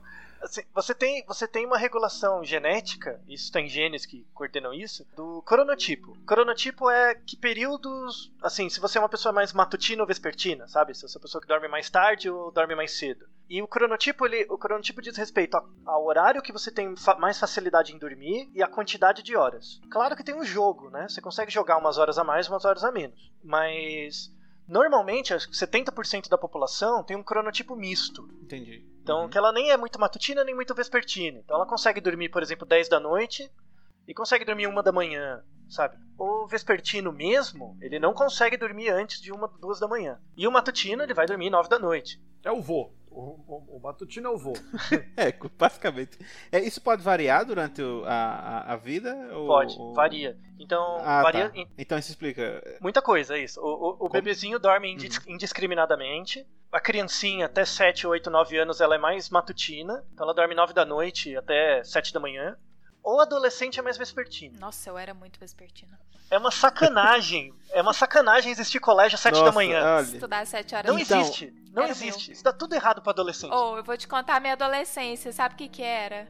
Eu dormia uma hora da manhã, entrava na escola às sete, aí eu tinha dois intervalos. Eu dormia das sete, a, assim, das sete às nove, direto, as duas primeiras aulas. Acordava no meio do intervalo. Aí começava o dia, Aí né? assistia as duas do meio, porque, tipo, beleza. Aí, antes do almoço, dava aquele sono. Eu dormia os dois últimos horários. Minha vida inteira, colegial inteiro foi isso. Ah, que beleza. Olha, olha. e- e- Isso é muito verdade. Isso é muito. Deixa eu, deixa eu, eu queria compartilhar também aqui uma experiência que eu tive. A época mais produtiva da minha vida foi é, na época que eu tava fazendo vestibular, né, tinha que ficar estudando muito aquele negócio todo. E eu passava o dia com sono. Quando eu dormia mais ou menos 10 horas e pá, acordava cedo. Aí teve uma época que eu me arretei de sabe do que mais? Eu ia dormir de 8 horas da noite e acordava de 6, 7 da manhã. Eu não, eu, na minha Sim. vida eu nunca rendi tanto Sim, é, quanto nesse período. Então, eu, eu falo, eu, eu falei isso em vários. Tem Naruhodo que eu falei isso, eu fui num Jovem Nerd, também falei isso. Não é pra você pôr despertador pra hora que você vai acordar, é pra você pôr na hora que você vai dormir. Então, uma das coisas mais importantes para manter a qualidade do sono é você dormir no mesmo horário. Se for sempre no mesmo horário, nossa, ajuda muito, muito. Você pode até dormir um pouquinho menos, mas ajuda muito. Começar no mesmo horário. Dorme sempre no mesmo horário. Religiosamente, assim, faz um, um mês, você vai ver. Faz muita diferença. Então, o, o, a regulação genética, ela regula a quantidade de horas. Então, o que se tem noticiado, assim, de registro, o mínimo, assim, que uma pessoa conseguia dormir, fazer todos os ciclos de sono, dar tudo certo, é três horas. Mas era o caso de um cara, era pouca gente. Muito específico, né? É, então, tipo, esse cara ele não pode aparecer no jornal falando. Ah, se eu consigo dormir três horas, você também consegue. Besteira. Exato. É. Uhum. Besteira, não faz nenhum sentido. Então tem muita gente que é um curto dormidor, que esse é o nome que a gente dá, né? O cara precisa de poucas horas, é, só que ele acha que tem insônia. Então ele vai no médico, ah, eu tenho insônia, eu acordo 4, 5 da manhã não consigo dormir mais. Aí ele acha que tem insônia. E, mas você fica cansado? Você tem algum problema? Não. Aí ele faz o exame, não, ele é um curto dormidor. Fala, que bom, né? Que bom. Invejo, né? Invejo.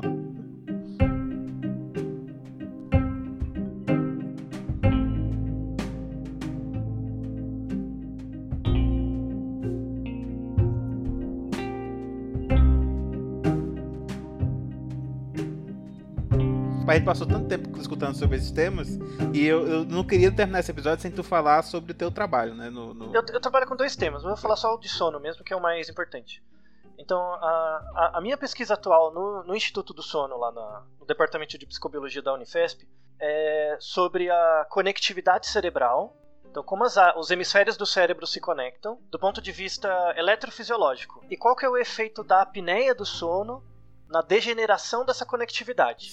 Certo. O que é a apneia do sono? Então, a apneia do sono todo mundo já viu, pelo menos, ou tem, que é um fenômeno que quando você dorme, você relaxa, e a partir de uma certa idade, para homens é a partir dos 30, às vezes antes, para mulher é depois da menopausa, os músculos da garganta começam a ficar mais flácidos e a garganta fecha. Então, no início, a pessoa começa a roncar, né? Quer dizer que o ar está passando com dificuldade. Só que aí chega uma hora que ela fecha. Então, todo mundo já deve ter visto alguém que tá roncando, parece um caminhão, e de repente para de respirar tá roncando e do nada para. E aí, aí, aí, dá um tempinho, faz uma força e volta tudo de novo, aquele coisa terrível.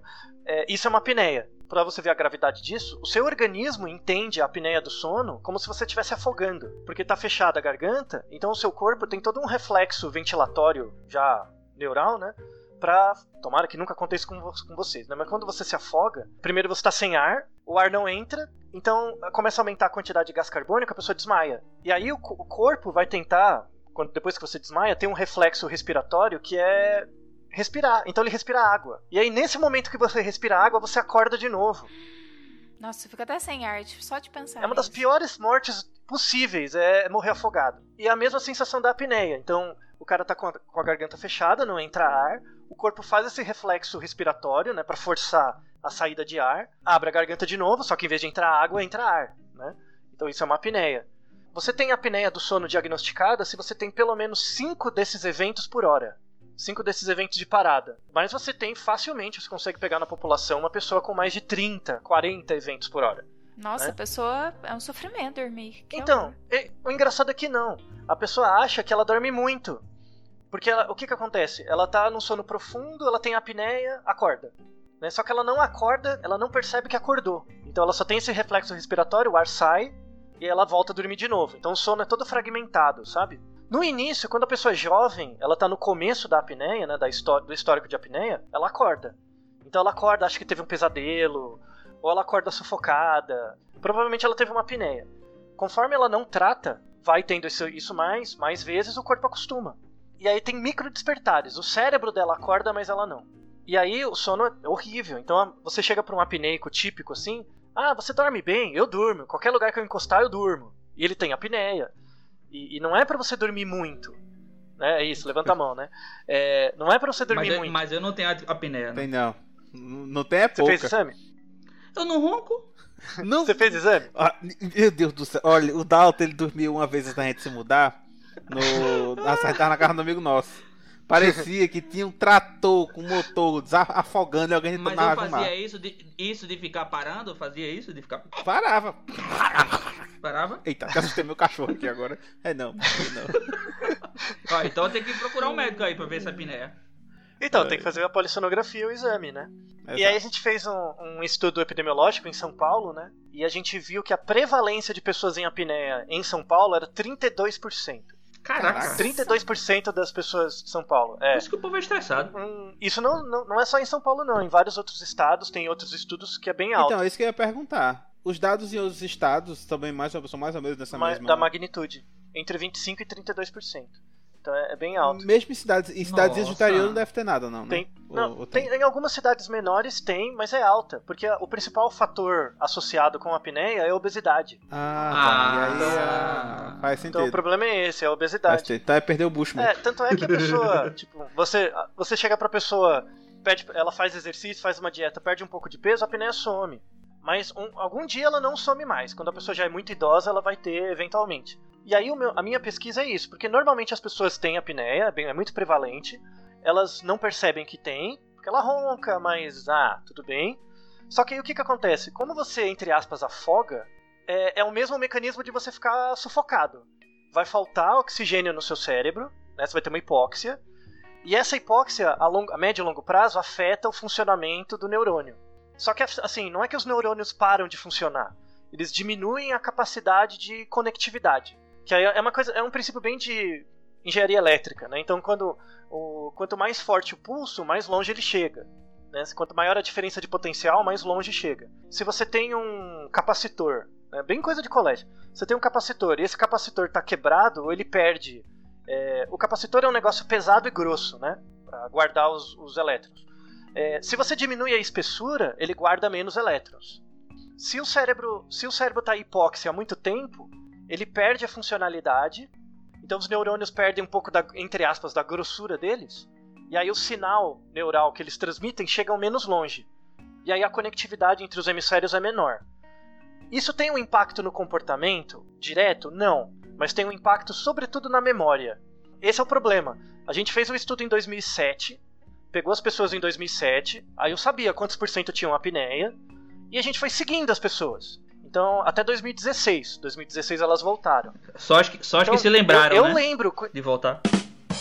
Então, não, a gente ligava pra elas, né? A gente ligava, ia buscar Ah, e tudo. a né? piadinha não pegou também. É, então. É, então, em 2006, eu sabia quantas pessoas tinham apneia ou não. Né? E como eu fui acompanhando, eu, eu, eu, eu sabia quantas pessoas tinham apneia e buscaram tratamento e quantas não buscaram. Então, a, a ideia é que, ao longo do tempo, foi diminuindo a conectividade. Quando eu vi elas em 2016, a conectividade das áreas cerebrais delas estava menor, das, daquelas que não trataram para apneia.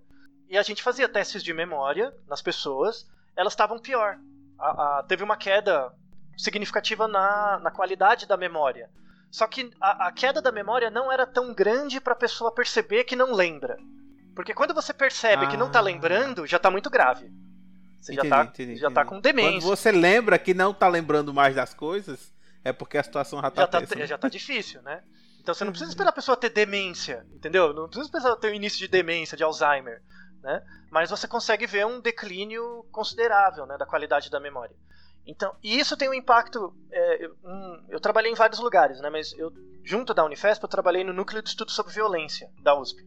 Então minha veia de sociológica vem de lá, né? Estudei bastante com o professor Sérgio Adorno e a gente fazia análise de dados populacionais juntos. E aí eu, eu aprendi uma coisa que é geoestatística, né? Que tem um geoestatístico muito bom lá, que é o Marcelo. E, e aí eu fiz um mapa, como o estudo era populacional, eu fiz um mapa de São Paulo do, da, quais bairros de São Paulo tinham mais e menos apneia. Então tinha como fazer o mapa, e aí a gente cruzou esse mapa com os mapas de acidentes de trânsito em função do horário. E aí as regiões que tinham mais apneia tinham mais acidentes de trânsito durante o dia, por exemplo. Eita, poxa. Período específico. Caramba! É, é, só, é só um estudo associacional, né? Não é, não é causalidade nem Uhum, nada, é só uma é, sim, associação. sim. louco. E, Né? e o. Pode ser uma correlação espúria. Sim, sim, sim, não Pode, tem. também, né? pode, É, pode. Se, se pá. Mas é uma associação Pode ser multicolinear, então. É, e aí, o- É, pode ser também. então o que, eu, o que eu tenho feito agora de pesquisa é isso, né? Trabalhar em indicadores de conectividade neural. Então eu, eu tento eu tento incorporar na minha pesquisa atual, né, os aspectos biológicos, os aspectos aspectos psicológicos, porque aí eu entrevisto as pessoas, vejo que tipo de problema de memória que ela tem, qual que é o impacto disso, né? Então tenho alunos que trabalham com a parte mais quali, o aluno que trabalha com a questão mais hard, hard mesmo da programação, né? Tem aluno que trabalha mais com a questão da causa final, qual que é a ideia evolutiva, por exemplo. Isso está bem inicial ainda, mas qual é a ideia evolutiva, por exemplo? É, nós somos o único animal que tem a apneia.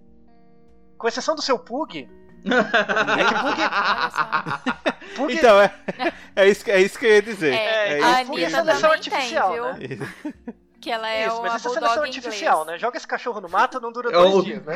Então, Ele não dura. é. Então, é, É, isso que eu ia dizer. dura um. Você falou que o leão, porque é predador, dorme muito. Então, esse meu beco aqui, esse meu cachorro, ia ser o maior Então. predador da história. só Porque ele faz, só dormir, faz dormir. então. E provavelmente ele vai morrer de. Provavelmente E os cachorrinhos roncada. vão morrer de demência. Ô, rapaz, Porque tadinho. eles É, ele já, já tá caminhando. Eu não queria falar nada, não, mas ele já já, tá tá, dando já. né? sinais. É, então, acontece. É, e, e nós somos o único animal que tem apneia, e, e um- uma explicação pra isso é pela linguagem. Ah. como a gente fala, a gente tem que ter a garganta flexível, né? Então isso é adaptativo, aumenta. É, é altamente adaptativo falar. Só que depois dos 30, 40 anos, você já teve filho, azar o seu, a seleção natural não tá nem aí, aí você tem apneia. E os passarinhos? Então nesses. Passarinho Que não passarinho? fala. Pássaro também ele não usa garganta pra, pra, pra. Mas ele não usa garganta pra se comunicar também? Não, sim, mas ele, Não. ele solta ar, né? É. O, o padrão fonador dele é diferente. Tipo, o, o, Não é usar a o padrão fonador da gente é meio que única, então, em relação ao resto do. É única. E ele não dorme deitado, pressionando. Exato. Ele, ele não tem que publicar artigo, ele não tem que pagar a conta. É, Ele não- é bem por aí. Exato. Não, mas a estrutura fonadora dos passarinhos, mesmo pega, por exemplo, o papagaio. né? O Uhum. papagaio, ele, ah, se você olhar a estrutura fonadora dele, é bem rígida. Então não é tão flexível quanto a nossa e tal. Então é, isso é bem único humano. E, a- e aí entra numa discussão que eu, que eu vou, tô começando a estudar também, que é a questão da própria definição de doença. Porque, por exemplo, a apneia do sono, é, ele não é uma doença, ele é um coproduto de um processo evolutivo, que é a linguagem, né? Então, você não se cura da apneia, você não tem como se curar, não é uma cura, é, é um- uma qualidade, é um estado, é- é- faz parte. Tem que aprender a lidar com Isso, ela. Né? ela vai acontecer. E aí tem várias outras doenças que são assim, né? Então, um caso, por exemplo, Daltonismo. é, pode ser um daltonismo, é um caso. Ma- Mas um outro caso é um tipo de. É um gene, que me fugiu o nome agora. É, é um gene presente em pessoas que têm uma grande facilidade de correr longas distâncias. Em pessoas que têm resistência, né? Ele é um gene muito prevalente. Então, se você tem lá 18 anos e você compete por uma, sei lá, uma cidade, qualquer lugar, um país, você faz esse teste genético e descobre: olha, você tem esse gene, que bom, você vai ser um bom corredor. Só que esse gene também é associado com uma maior chance de Parkinson. Então, se você tem 70 anos e descobre que tem esse gene, pô, que mal, você vai ter Parkinson. Se você fosse jovem, você ia ser um corredor. Pois é. Entende? Pensa por esse lado. É. Que alívio. Entende tem um trade-off aí, né? Então, É, é, pois é. é, o estudo dessa relação entre as quatro causas e o impacto disso na sobrevivência do indivíduo ajuda a gente até a repensar o conceito de doença e talvez trocar ele pelo Uhum. conceito de condição. Então, é uma condição existencial, não é uma Sim. doença. Que aí é o problema da medicina, né? A Entendi. medicina confunde sintoma com comportamento. é, a, a psicologia também confunde sintoma com comportamento o tempo inteiro. E, de novo, é, é, o que eu tento, no, no limite, é tentar juntar as áreas. Por exemplo, eu sou o único professor do departamento de psicobiologia, psicobiologia, que é psicólogo. O resto é biólogo. Nossa.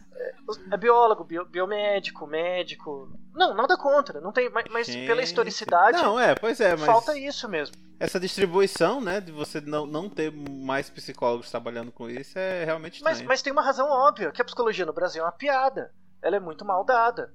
Então, o, o psicólogo não se forma e- um cientista. O psicólogo se forma um, um psicólogo, que, é, que é, é bem aquela representação social. Fica dando conselho, que vai trabalhar com as energias da pessoa, que vai, sei lá, juntar floral de bar com, com hipnose, com. Tá tudo errado, entendeu? Tá tudo errado. Então, é, não é que as, as áreas expulsam o psicólogo, é que o psicólogo é mal formado, mesmo. Você não forma psicólogos para serem cientistas. Você forma para uma coisa que eu não- nem sei direito o que é. E a, a- psicologia no Brasil é militante demais no sentido ruim, sabe? De defender as igrejinhas e tal. Ah, entendi, entendi, entendi. De ter uma espécie de dogma e se apegar a ele, né? Isso, isso vale para várias outras áreas, né? Que, que tem que quebrar isso. No momento de estudar fenômenos complexos como política, como saúde, como educação, você tem que ser interdisciplinar. Você tem que. Eu não sou de humanas exatas ou biológicas, eu, eu estudo. Entendeu? A parada. Um acadêmico, um cientista, É, um isso. né? Vou estudar tem a parada e acabou.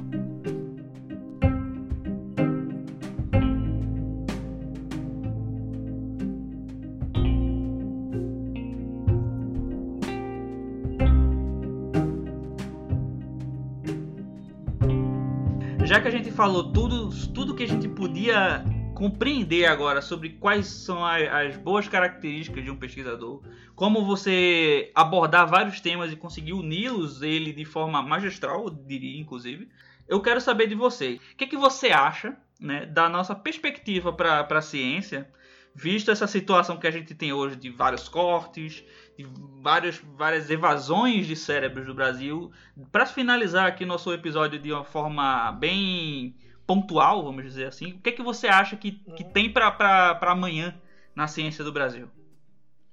Nada. Não Nada. tem nada. Não, é, é, eu, eu, tenho uma, eu tenho uma postura bem diferente de vários colegas meus, assim, é, em relação a isso. Nunca houve perspectiva, na verdade. Sabe, é, é isso que é engraçado, assim. Tudo bem, você pega 15 anos atrás, você tinha mais dinheiro na pesquisa. Entre aspas, o governo incentivava mais e tal, tal, tal, você tinha mais dinheiro para pesquisa, mas você nunca teve uma perspectiva para pesquisa. Perspectiva é algo que perspectiva para pesquisa é algo que depende de duas coisas educação científica, que é diferente de produção científica. né? A produção científica, produzir ciência é muito chato. né? Os experimentos, coletar os dados, dá certo, faz de novo, dá errado. O dia a dia da ciência é muito chato. Não é para qualquer um. É, vários alunos chegam para mim no final da graduação e falam: Ah, você acha que eu devia fazer pesquisa? Eu sempre falo: Não. Se você está em dúvida, não faça pesquisa. Se você está em dúvida, não faça. Se você não está em dúvida, você não vai me perguntar, então boa sorte. Porque tem, tem um lado da, da, da pesquisa científica que é essa parte chata mesmo, que as pessoas não sabem o que o cientista faz. Então, se, se eu perguntar para vocês, ah, por exemplo, o que, que um bancário faz? Ou o que, que um engenheiro faz? Né? É, as pessoas conseguem imaginar representações sociais do que fazem, né? Então você consegue criar uma expectativa do- de como é, se eu vou gostar e tal. Nem eu sei o que um cientista faz, na verdade, porque o que eu faço é um, um padrão de ciência, um tipo. Então, a, a ciência, a rigor, ela não é um trabalho. Tipo, se você se formar como um operário, meio que afasta você do pensamento científico. Para você ter de fato uma perspectiva em ciência no Brasil, você não precisa formar todo mundo assim. Mas você tem que abrir um espaço de formação de indivíduos, de pessoas que queiram, em educação científica. E o que é educação científica? É você, que nem as graduações fazem isso, infelizmente. É você mostrar para a pessoa como formular a hipótese, como testar a hipótese. O método científico não é uma coisa, o método científico é uma ferramenta. Então, por exemplo, se eu tenho um martelo, eu posso não querer usar esse martelo para pregar um prego. Falei, eu não quero, eu quero pregar pregos usando minha testa. Fica à vontade. Não vai ser muito funcional, você vai se machucar, talvez você morra. Mas o fato de você não usar o martelo não exclui o martelo da capacidade inerente dele de pregar pregos. A ciência é isso.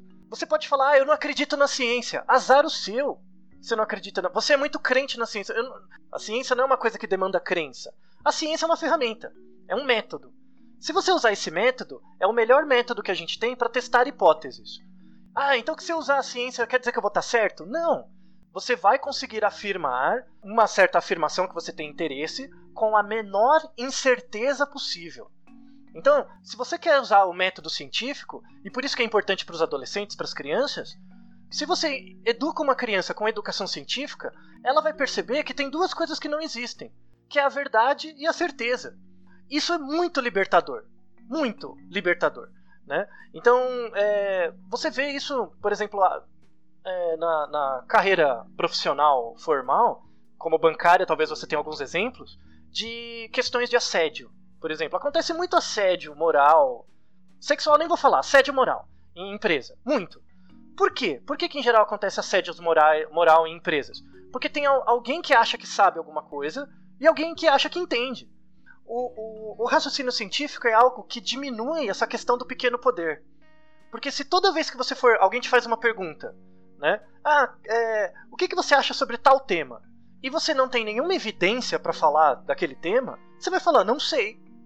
E acabou a discussão. Ah, mas aí você é muito chatão porque você não conversa. Não, eu não sei, eu vou estudar, depois a gente conversa. sabe? Se isso fosse incutido nas pessoas, a educação científica, né? Se isso fosse um projeto do Estado mesmo, a educação científica, no sentido de testar hipóteses, verificar não se você está certo ou errado, mas o quanto a informação que você tem reduz a incerteza daquilo que você quer falar. Você tem que mudar totalmente seu jeito de pensar, que é onde a pessoa se pega, né? ela se prende. Então, a, a, a, aí toda, se a pessoa não é, educa, é, cientificamente educada, ela sempre vai cair no argumento ad hominem que é ficar te xingando. E aí eu falo, ó, isso é argumento ad hominem e a discussão acabou aqui. Eu sempre faço isso. Aí a pessoa fica mais puta ainda, né? Porque eu não respondo mesmo. Eu não respondo mesmo, desligo. Né? E isso pode ser incentivado em toda e qualquer pessoa. Né? E isso é uma política de Estado. E isso não é uma coisa só de educação, não é uma coisa só da sua professora, do seu professor. É uma coisa do Estado fazer isso. Formular a educação científica. Isso vai promover em última análise, pensando na causa final, uma garantia do Estado de Direitos mesmo. Então, por exemplo, por que, que é, você falar, você ter a liberdade de falar tudo aquilo que você quer, não quer dizer que tudo é verdade, não quer dizer que tudo está certo. Só que como as pessoas não têm uma metodologia de como aprender a aprender, elas não conseguem filtrar, né? E é uma coisa que o Popper fala muito, né? O Popper fala que você tem que ser intolerante com a intolerância. Né? Então, ele até, tem até um artigo muito legal, que é uma simulação computacional. Que fizeram uma simulação computacional em, em que todas as pessoas podiam falar o que elas quisessem. Tá? Inclusive coisas que eram negativas. Né? Coisas que eram é, preconceituosas, enfim. A, no limite, a sociedade acaba. Por quê? Tem, tem tudo a ver com a discussão da fake news.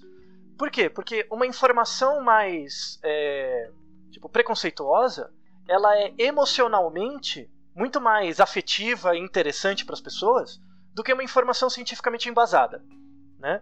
Então, se, se você der liberdade para todas essas informações que são catchy, né, que são mais sexys assim, as pessoas passam a duvidar da realidade por conta dessas informações. E aí o Estado de Direito se quebra, né?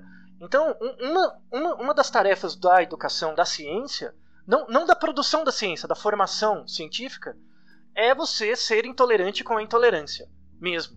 Então, é, eu, até, eu até brinco com. Eu sou muito amigo das, das meninas do Mamilos, assim, né? Do, que é um outro podcast do B9 sensacional, né? Eu gosto muito. Eu brinco com elas que eu falo que tem o efeito Mamilos nas pessoas. Porque a, a iniciativa do podcast delas é fenomenal de sempre botar vários lados numa, numa questão, né?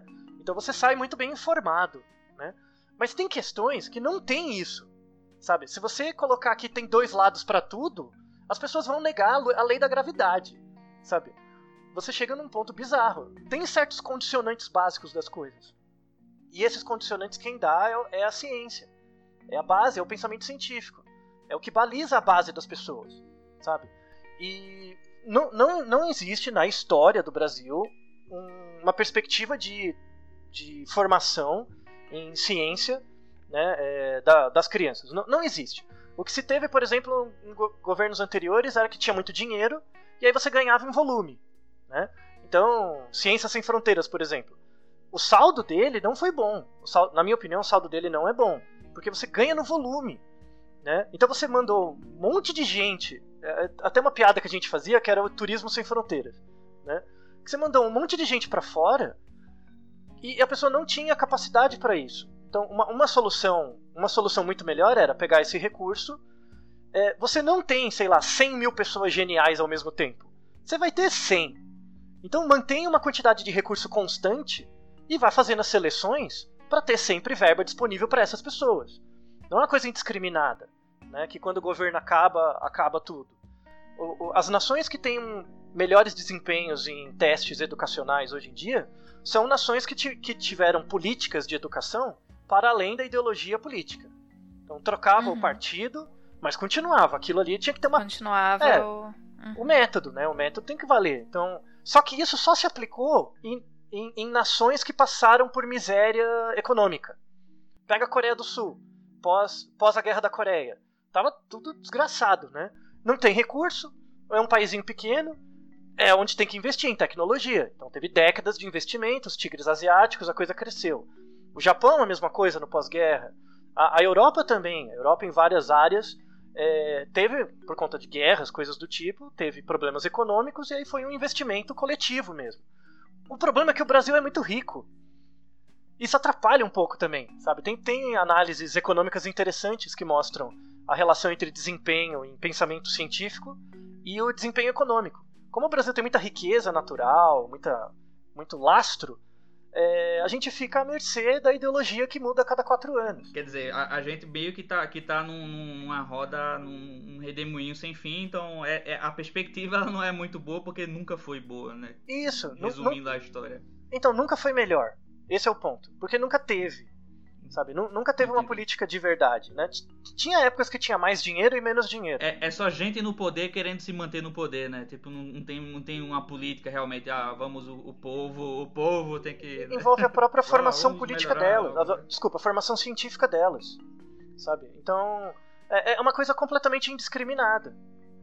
Tem que começar alguma iniciativa, é, assim, dada análises de outras situações, uma saída possível, que eu espero que não aconteça, é o Brasil quebrar e não ter nada, e aí você começa.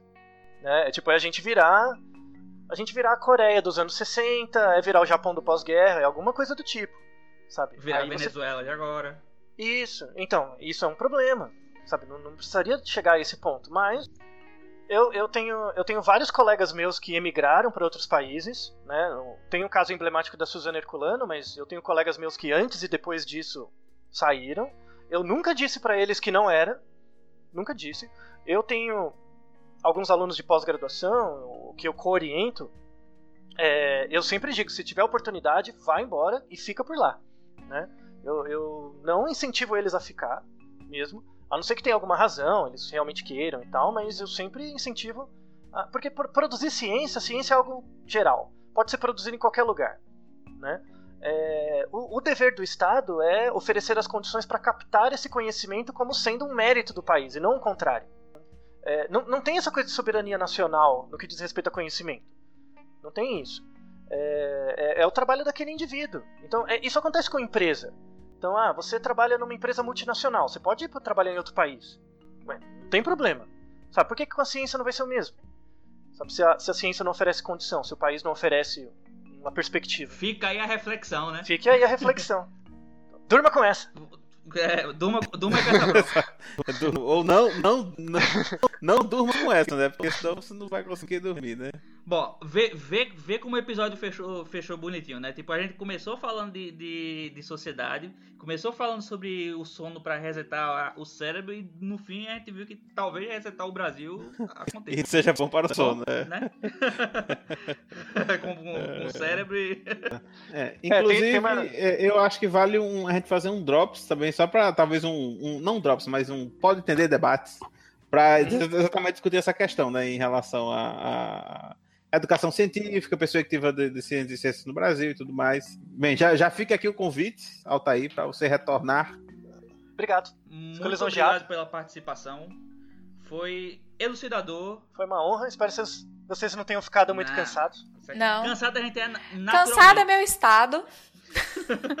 estado de espírito. Antes da gente finalizar, é. se nosso ouvinte quiser saber um pouco mais do seu trabalho ou entrar em contato, como é que ele faz para achar você? É, o, mais, o mais fácil é o Twitter ou. É, o Twitter acaba sendo mais fácil. Tem. No, no Lattes mesmo, eu deixo ele sempre atualizado, tenho a lista dos trabalhos. É que como são trabalhos em várias áreas, então o melhor é mandar um tweet e, e aí a gente conversa. O meu vínculo é com a Unifesp, tem vínculos com a USP também. Tem o Naruhodo, você pode mandar um e-mail pro Naruhodo também. E com, so, sobretudo com dúvidas bizarras pra gente responder, que é sempre bom. Que é sempre bom. Quero criatividade, hein, ouvinte? Isso, é sempre criatividade. Quanto mais. É a pesquisa da zoeira. A zoeira não pode acabar, não. A ciência acaba, a zoeira ah, não. Título do episódio: A ciência acaba, a zoeira não. Exato. Rui Rui Science BR. Tem o Naruhodo. Mas manda um tweet Vou ficar, vou ficar à disposição, quem tiver interesse em saber um pouco mais, tô, tô aí. Certo, é, inclusive, Altair, se alguns dos nossos ouvintes é, tivessem interesse, por exemplo, de visitar o laboratório, qualquer coisa do tipo Instituto do Sono, isso seria possível? Sim, sim, é só combinar. Certo, só falar é com você lá. É possível, sim. Ótimo, então ouvintes, isso, isso, aí, não perca a oportunidade. Você que mora em São Paulo. Tá com sono, vai lá dormir um pouquinho. Exato. Você senta lendo. vai ficar olhando pra você. Vai ser meio creepy. Vai ser meio vai creepy. Vai dormir todo plugado. É. Talvez tenha uns fios assim, se você se predispor. Pois bem, Atay, muito obrigado, viu? Foi um grande prazer ter você aqui. E... Muito obrigado. Foi um prazer. É isso, rapaz, foi todo nosso. É, então, é, nossos queridos ouvintes, fiquem agora com o nosso bloco de e-mails e aí, até já. Tchau, tchau. Até já, pessoal. Eu não agradeci. Altair, obrigada. E eu também agradeci. Muito obrigado. Ô, ô, Antônio, Carol Fujioka. Carol Fujioka. Isso. Depois eu tiro, Ô, depois eu Fábio. tiro outra foto. Quem Ah, Lacerda. Essa foto a gente vai usar pra dar spoiler no. Do episódio. Ah, tá bom. Isso. Gostei, Carol Fujioka. Carol Fujioka e quem Lacerda.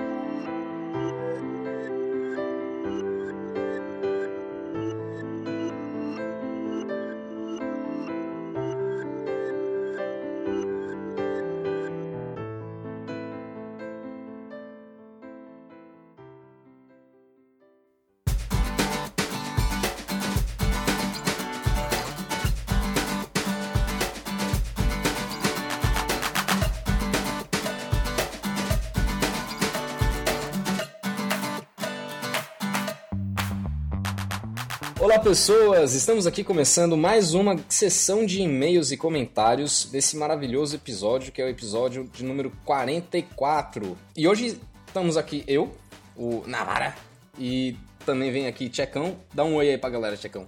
Opa, e aí, tamo aí de novo. E agora estamos tomando aqui a cadeira de vez porque Tonho agora foi excluído da gravação de e-mails para sempre. Tomamos de, de, de assalto aqui, né? E a gente tá aqui gravando naquele intervalinho entre Natal e Ano Novo, Pois é, naquele recessinho ali, né? Entre, os, entre, os, entre as comilanças, né? Melhor dizendo. exato, todo mundo naquela barriga cheice, feia, uma preguiça desgracenta. Por aí no Brasil tá, tá quente que só poxa, né menino? Tá, tá bem quente aqui, viu? Mas assim, de vez em quando dá umas tempestades, né? Porque quando tá calor não vem chuva, né? Vem tempestade, vem o, o famoso granito, a chuva de granito.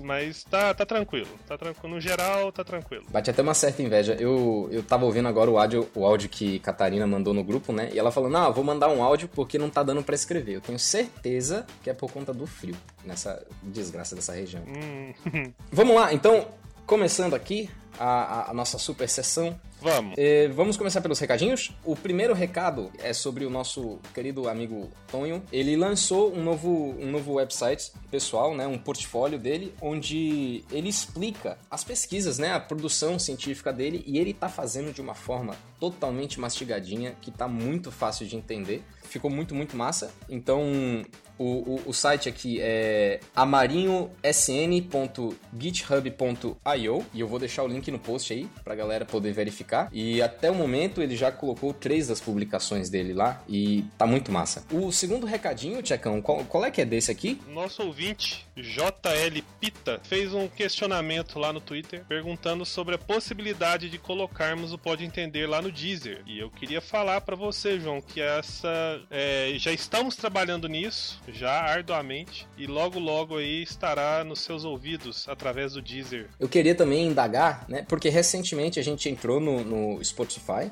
né? Sim. E nós já estamos presentes no, no iTunes e tudo mais. Eu queria aproveitar para indagar ao, ao João Pita o motivo dele ir pro Deezer, né? Isso aí é uma coisa que é muito interessante pra gente saber. Então, se você puder aí, João, é, mande pra gente ou no Twitter ou Para quem é do Brasil, é o Twitter. nos outros contatos que você já conhece há muitas décadas. E esclarece aí pra gente qual é que, qual é, que é a, a sua vontade. Hum, É, assim, eu, eu, eu acho que eu já sei mais ou menos a resposta, porque, se eu não me engano, uma das operadoras aqui dá o acesso ao Deezer de graça. Eita. Então, Pode ser que seja isso, né? Olha que Pode massa. ser que seja isso. É, não, é, é bem, é bem, bem legal isso.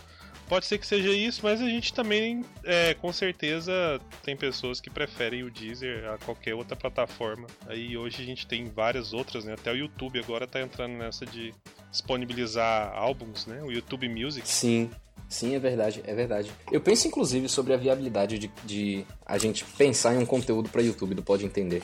É, mas fica, fica aí, né? Quem, quem sabe a gente conversa. É. É, tá no ar. Tá no ar, quem sabe? 2019 tá chegando, a gente faz, costuma fazer aquelas. as- a- os, os desejos, né, pro ano novo e tal. Com certeza vai estar lá escrito. Em algum tópico lá, vai estar vídeos do Pode Entender. E se você quer aí também, ouvinte, dá aí seu feedback. O que, que você gostaria de ver em vídeo do nosso podcast? Boa, isso seria massa. Tem potencial pra ser bem legal aí. Então agora a gente vai pros comentários. Sessão de comentários. Pois, o primeiro comentário, então, ele é a resposta da resposta da resposta. O nosso querido Allen, que, que tá muito ativo na nossa sessão de comentários. Muito obrigado, Allen. Ele nos mandou um, um esclarecimento e um comentário sobre o episódio anterior. E ele diz o seguinte: Salve, salve, entendedores! Estou nas nuvens com esse cast. Muito, muito bom.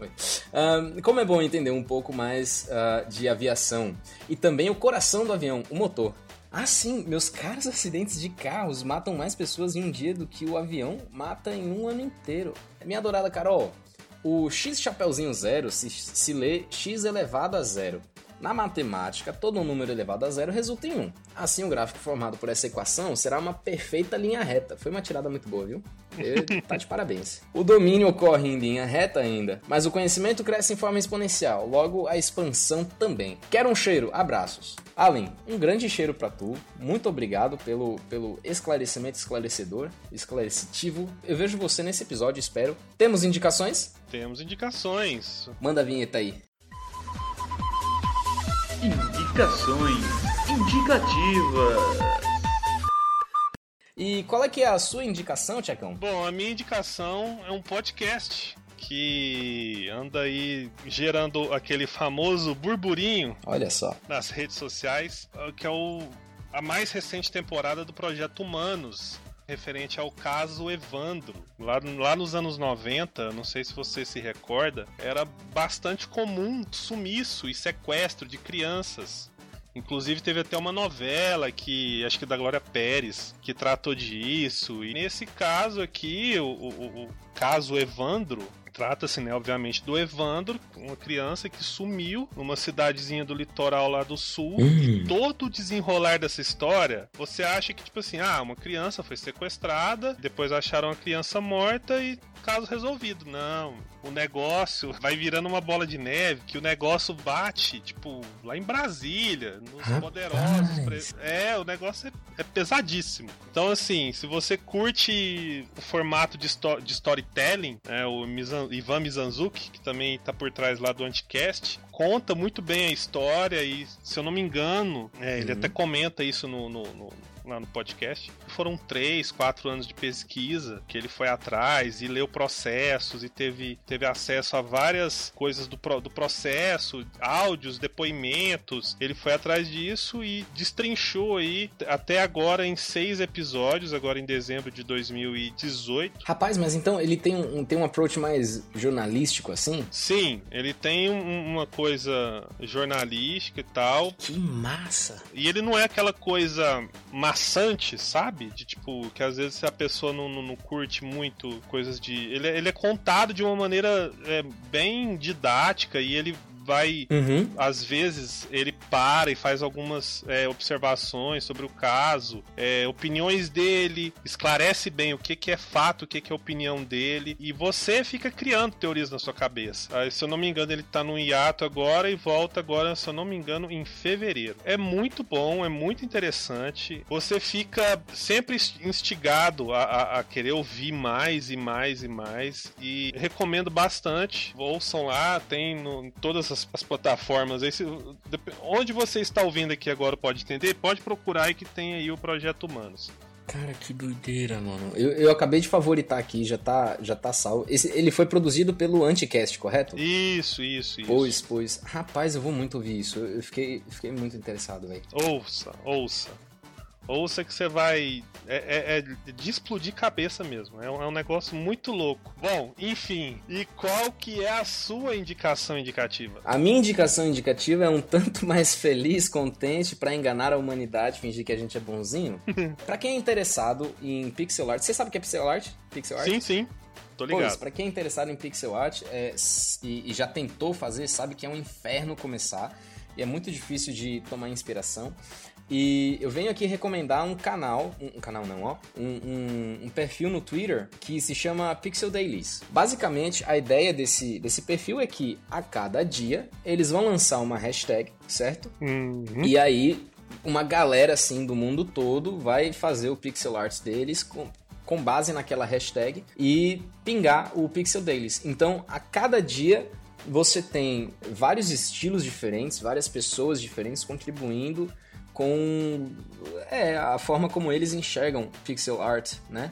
Para mim tem sido muito útil. Eu, eu ainda não consigo fazer uma produção muito boa de pixel art, mas assim que assim que der, eu começo também a postar os meus. É, não, eu abri aqui, é bem, é bem legal, tem umas coisas muito bacanas aqui, tipo, coisas que eu com certeza não conseguiria fazer. É, acho que nem se eu pegasse pra colorir mesmo no, no, no papel, eu não conseguiria fazer, mas é, é muito, eu, eu admiro bastante é, esse, esse tipo de arte, né? Hum. Porque você vê que é, é- se você tipo aumentar aqui a, a, a- imagem aqui, você, você visualiza uma tipo que não é simplesmente uma cor só ali, né? Tem Sim. tipo, toda a questão de, de sombra, de fundo, Sim. de iluminação, é uma coisa muito bem elaborada. É assim, o processo de produção é totalmente bizarro, assim, pra pixel art. E eu acho que só é menos bizarro do que a, a arte digital.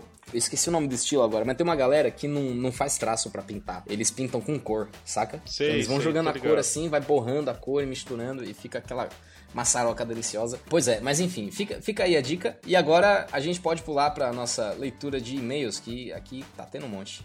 Bora? Bora, roda a vinheta!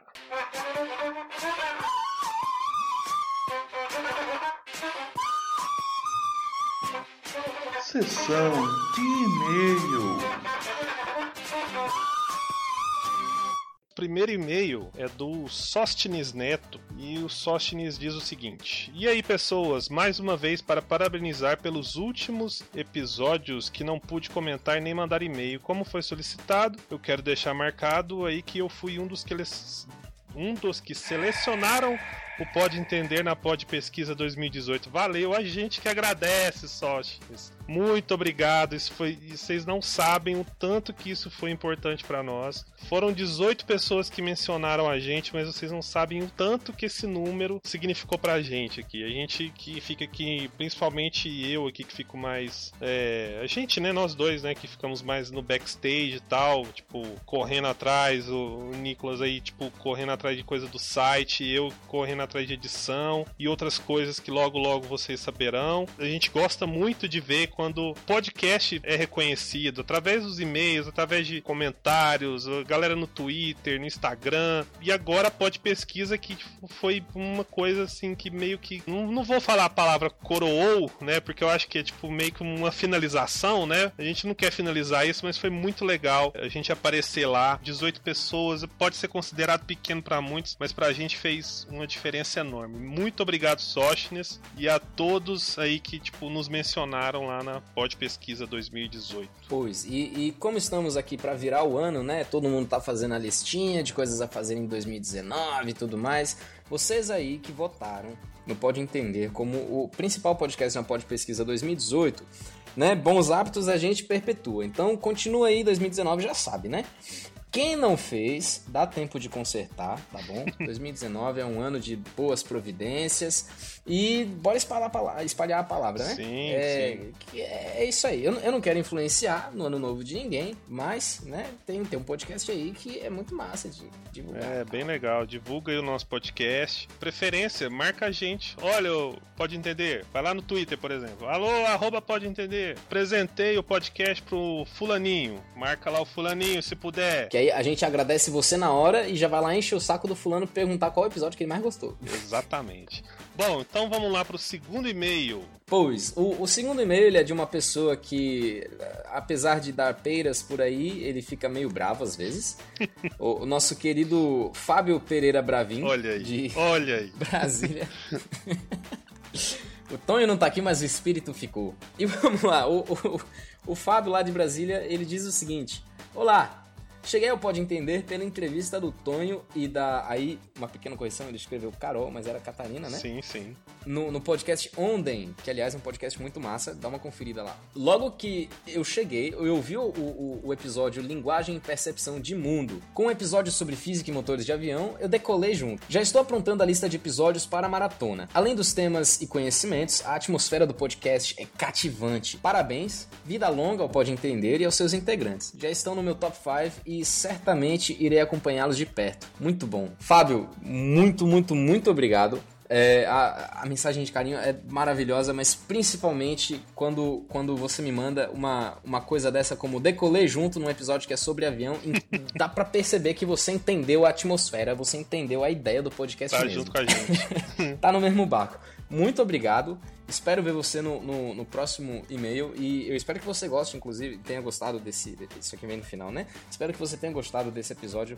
Foi feito para vocês. Muito obrigado e é isso aí. Isso. Então, e o terceiro e-mail, olha, teve bastante e-mail. De quem mais poderia ser? De quem mais? Olha aí. O a... cara que organiza todas as viagens da família, não é? O Vitor Guia. E o Vitor diz o seguinte: Olá, pode entendedores. Aqui sou eu novamente comentando mais um ótimo episódio. Uhul. Pode entender 40. Eu gostaria de parabenizar essa maravilhosa equipe por mais um maravilhoso episódio. Obrigado. Como sempre, ri muito com vocês e às vezes ri de vocês também, mas é aquela risada respeitosa. A gente sabe, a gente sabe. Eu não tenho medo de voar em aviões, mas é bom saber saber o lugar mais seguro e o lugar em que se morre mais rápido. Afinal, quando for morrer, que seja com o mínimo de dor. É, é verdade. Eu gostaria de dizer que gostei muito da participação da doutora Tamara Guimarães, porém não vou voar em um avião sem asas. Afinal, a natureza está há bilhões de anos selecionando animais voadores e todos eles têm asa até onde eu sei. Um avião sem asa é contra a natureza. Mas é brincadeira, afinal, foguete não tem asas e voa. Por fim, gostaria de defender o título de casal que mais recebeu cheiro pedindo um cheiro para minha esposa Itatiana Guia. É verdade, Vitor, vocês estão ali, acho que vocês estão o casal mais cheiro, cheirado do Pode Entender. Vocês estão ali, se não for no top 1, tá ali no top 3 ali. Mais um cheiro para você, um cheiro para Itatiana e continuem comentando, mandando e-mails que a gente gosta bastante. E quando for voar, você já sabe do melhor lugar para voar. E a questão aí do foguete é uma questão aí, né, eu não sei se aquilo lá é considerado voo, né? Eu, eu, como leigo aqui, acho que ele, ele mais pega ali a propulsão e sobe. É, isso, isso é uma questão um tanto filosófica, né? Porque o avião também, a maior parte do tempo, ele, ele não voa, ele plana, né? É. É verdade. Olha aí. Mas o foguete, deixa eu pensar que o foguete ele. Rapaz, isso, isso com uma cachaça no copo dava uma conversa tão boa. Mas como a gente tem que terminar aqui, porque o episódio foi gigantesco, vamos correr aqui e deixa as, as filosofias para é, outro episódio. Pois então, mas aceitamos aqui o seu protesto por mais aviões naturais nessa vida e é isso aí, se bora. Agora vamos, a, a gente vai pro, pros cheiros, né? Os cheiros mais cheirosos da cheirosfera cheiroquestal. É, exatamente. Tem vinheta, né? Roda a vinheta.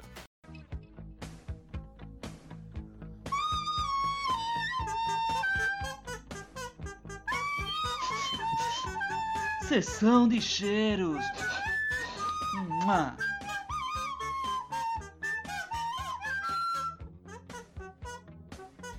Então, os primeiros cheiros a gente vai só repetir aqui, né, que foram pedidos agora nos tanto nos comentários quanto nos e-mails, né, que foi do Allen, lá no primeiro comentário que a gente leu, e agora da Itatiana e do Vitor, o casal mais cheiroso do Pode Entender. Então, um cheiro para vocês. Cheiro muito grande. Vocês são maravilhosos, maravilhosos, principalmente porque vocês votam em quase todo episódio. Eu, eu, eu quero que continue assim. Papai tá orgulhoso. Exatamente. E a gente teve um, a gente fez um, um um teaser desse episódio, perguntando lá no Instagram quem é o nosso convidado. Quem acertasse iria ganhar o cheiro. Então vamos lá para as pessoas que acertaram o nosso convidado. Então a nossa primeira pessoa a ser cheirada nessa sessão, sessão cheirosa é a nossa querida Marília Tomia. E o próximo menino quem é? é o Rodrigo Ribeiro Cruz Santos. E a próxima pessoa é a Aline Pacheco. E por último, o Matheus Vasconcelos Cortese. É lá do Dragões de Garagem. E, gente, sintam-se muito, muito bem cheirados. Um, um cheiro muito gostoso na alma de vocês. E, rapaz, eu, eu fiquei assim impressionado, porque eu mesmo não, não, não saberia, não. Eu erraria, com certeza eu erraria. Aliás, eu nem chutaria pra não, pra não passar vergonha, né? Não passar vergonha, né? Exatamente. Melhor você ficar calado, tal, ficar quietinho, só observa de longe. Espera o episódio sair. e lá no, no grupo do Facebook, que é onde geralmente a gente costuma abrir né, o, o tópico lá para vocês pedirem os cheiros, tivemos pessoas lá que pediram cheiros pelo grupo. E a primeira pessoa foi o José Rodrigues de Oliveira Neto, que disse o seguinte: Eu quero pedir um cheiro pro meu irmão Walber, ou Valber. Vamos de Walber. Walber Rodrigues. É, deve ser o Walber mesmo, mas se não for o Walber, você me desculpe aí, José, e me desculpe aí o seu irmão o Albert, para ver se assim fácil ele escutar ao maior e melhor podcast em linha reta do mundo e Recife. E um para mim, para comemorar que passei num concurso para professor da maior e melhor universidade em linha reta de Recife. Só falta defender o doutorado agora em janeiro. Mas, ô José, você já, você já é vitorioso. Primeiro por escutar o nosso podcast. Não, mentiras. você é vitorioso aí pelo, por ter conseguido. Mentira não, essa, essa é a maior conquista que qualquer pessoa pode ter nessa face da Terra. Exatamente, Poxa. exatamente. Então continue aí nos escutando.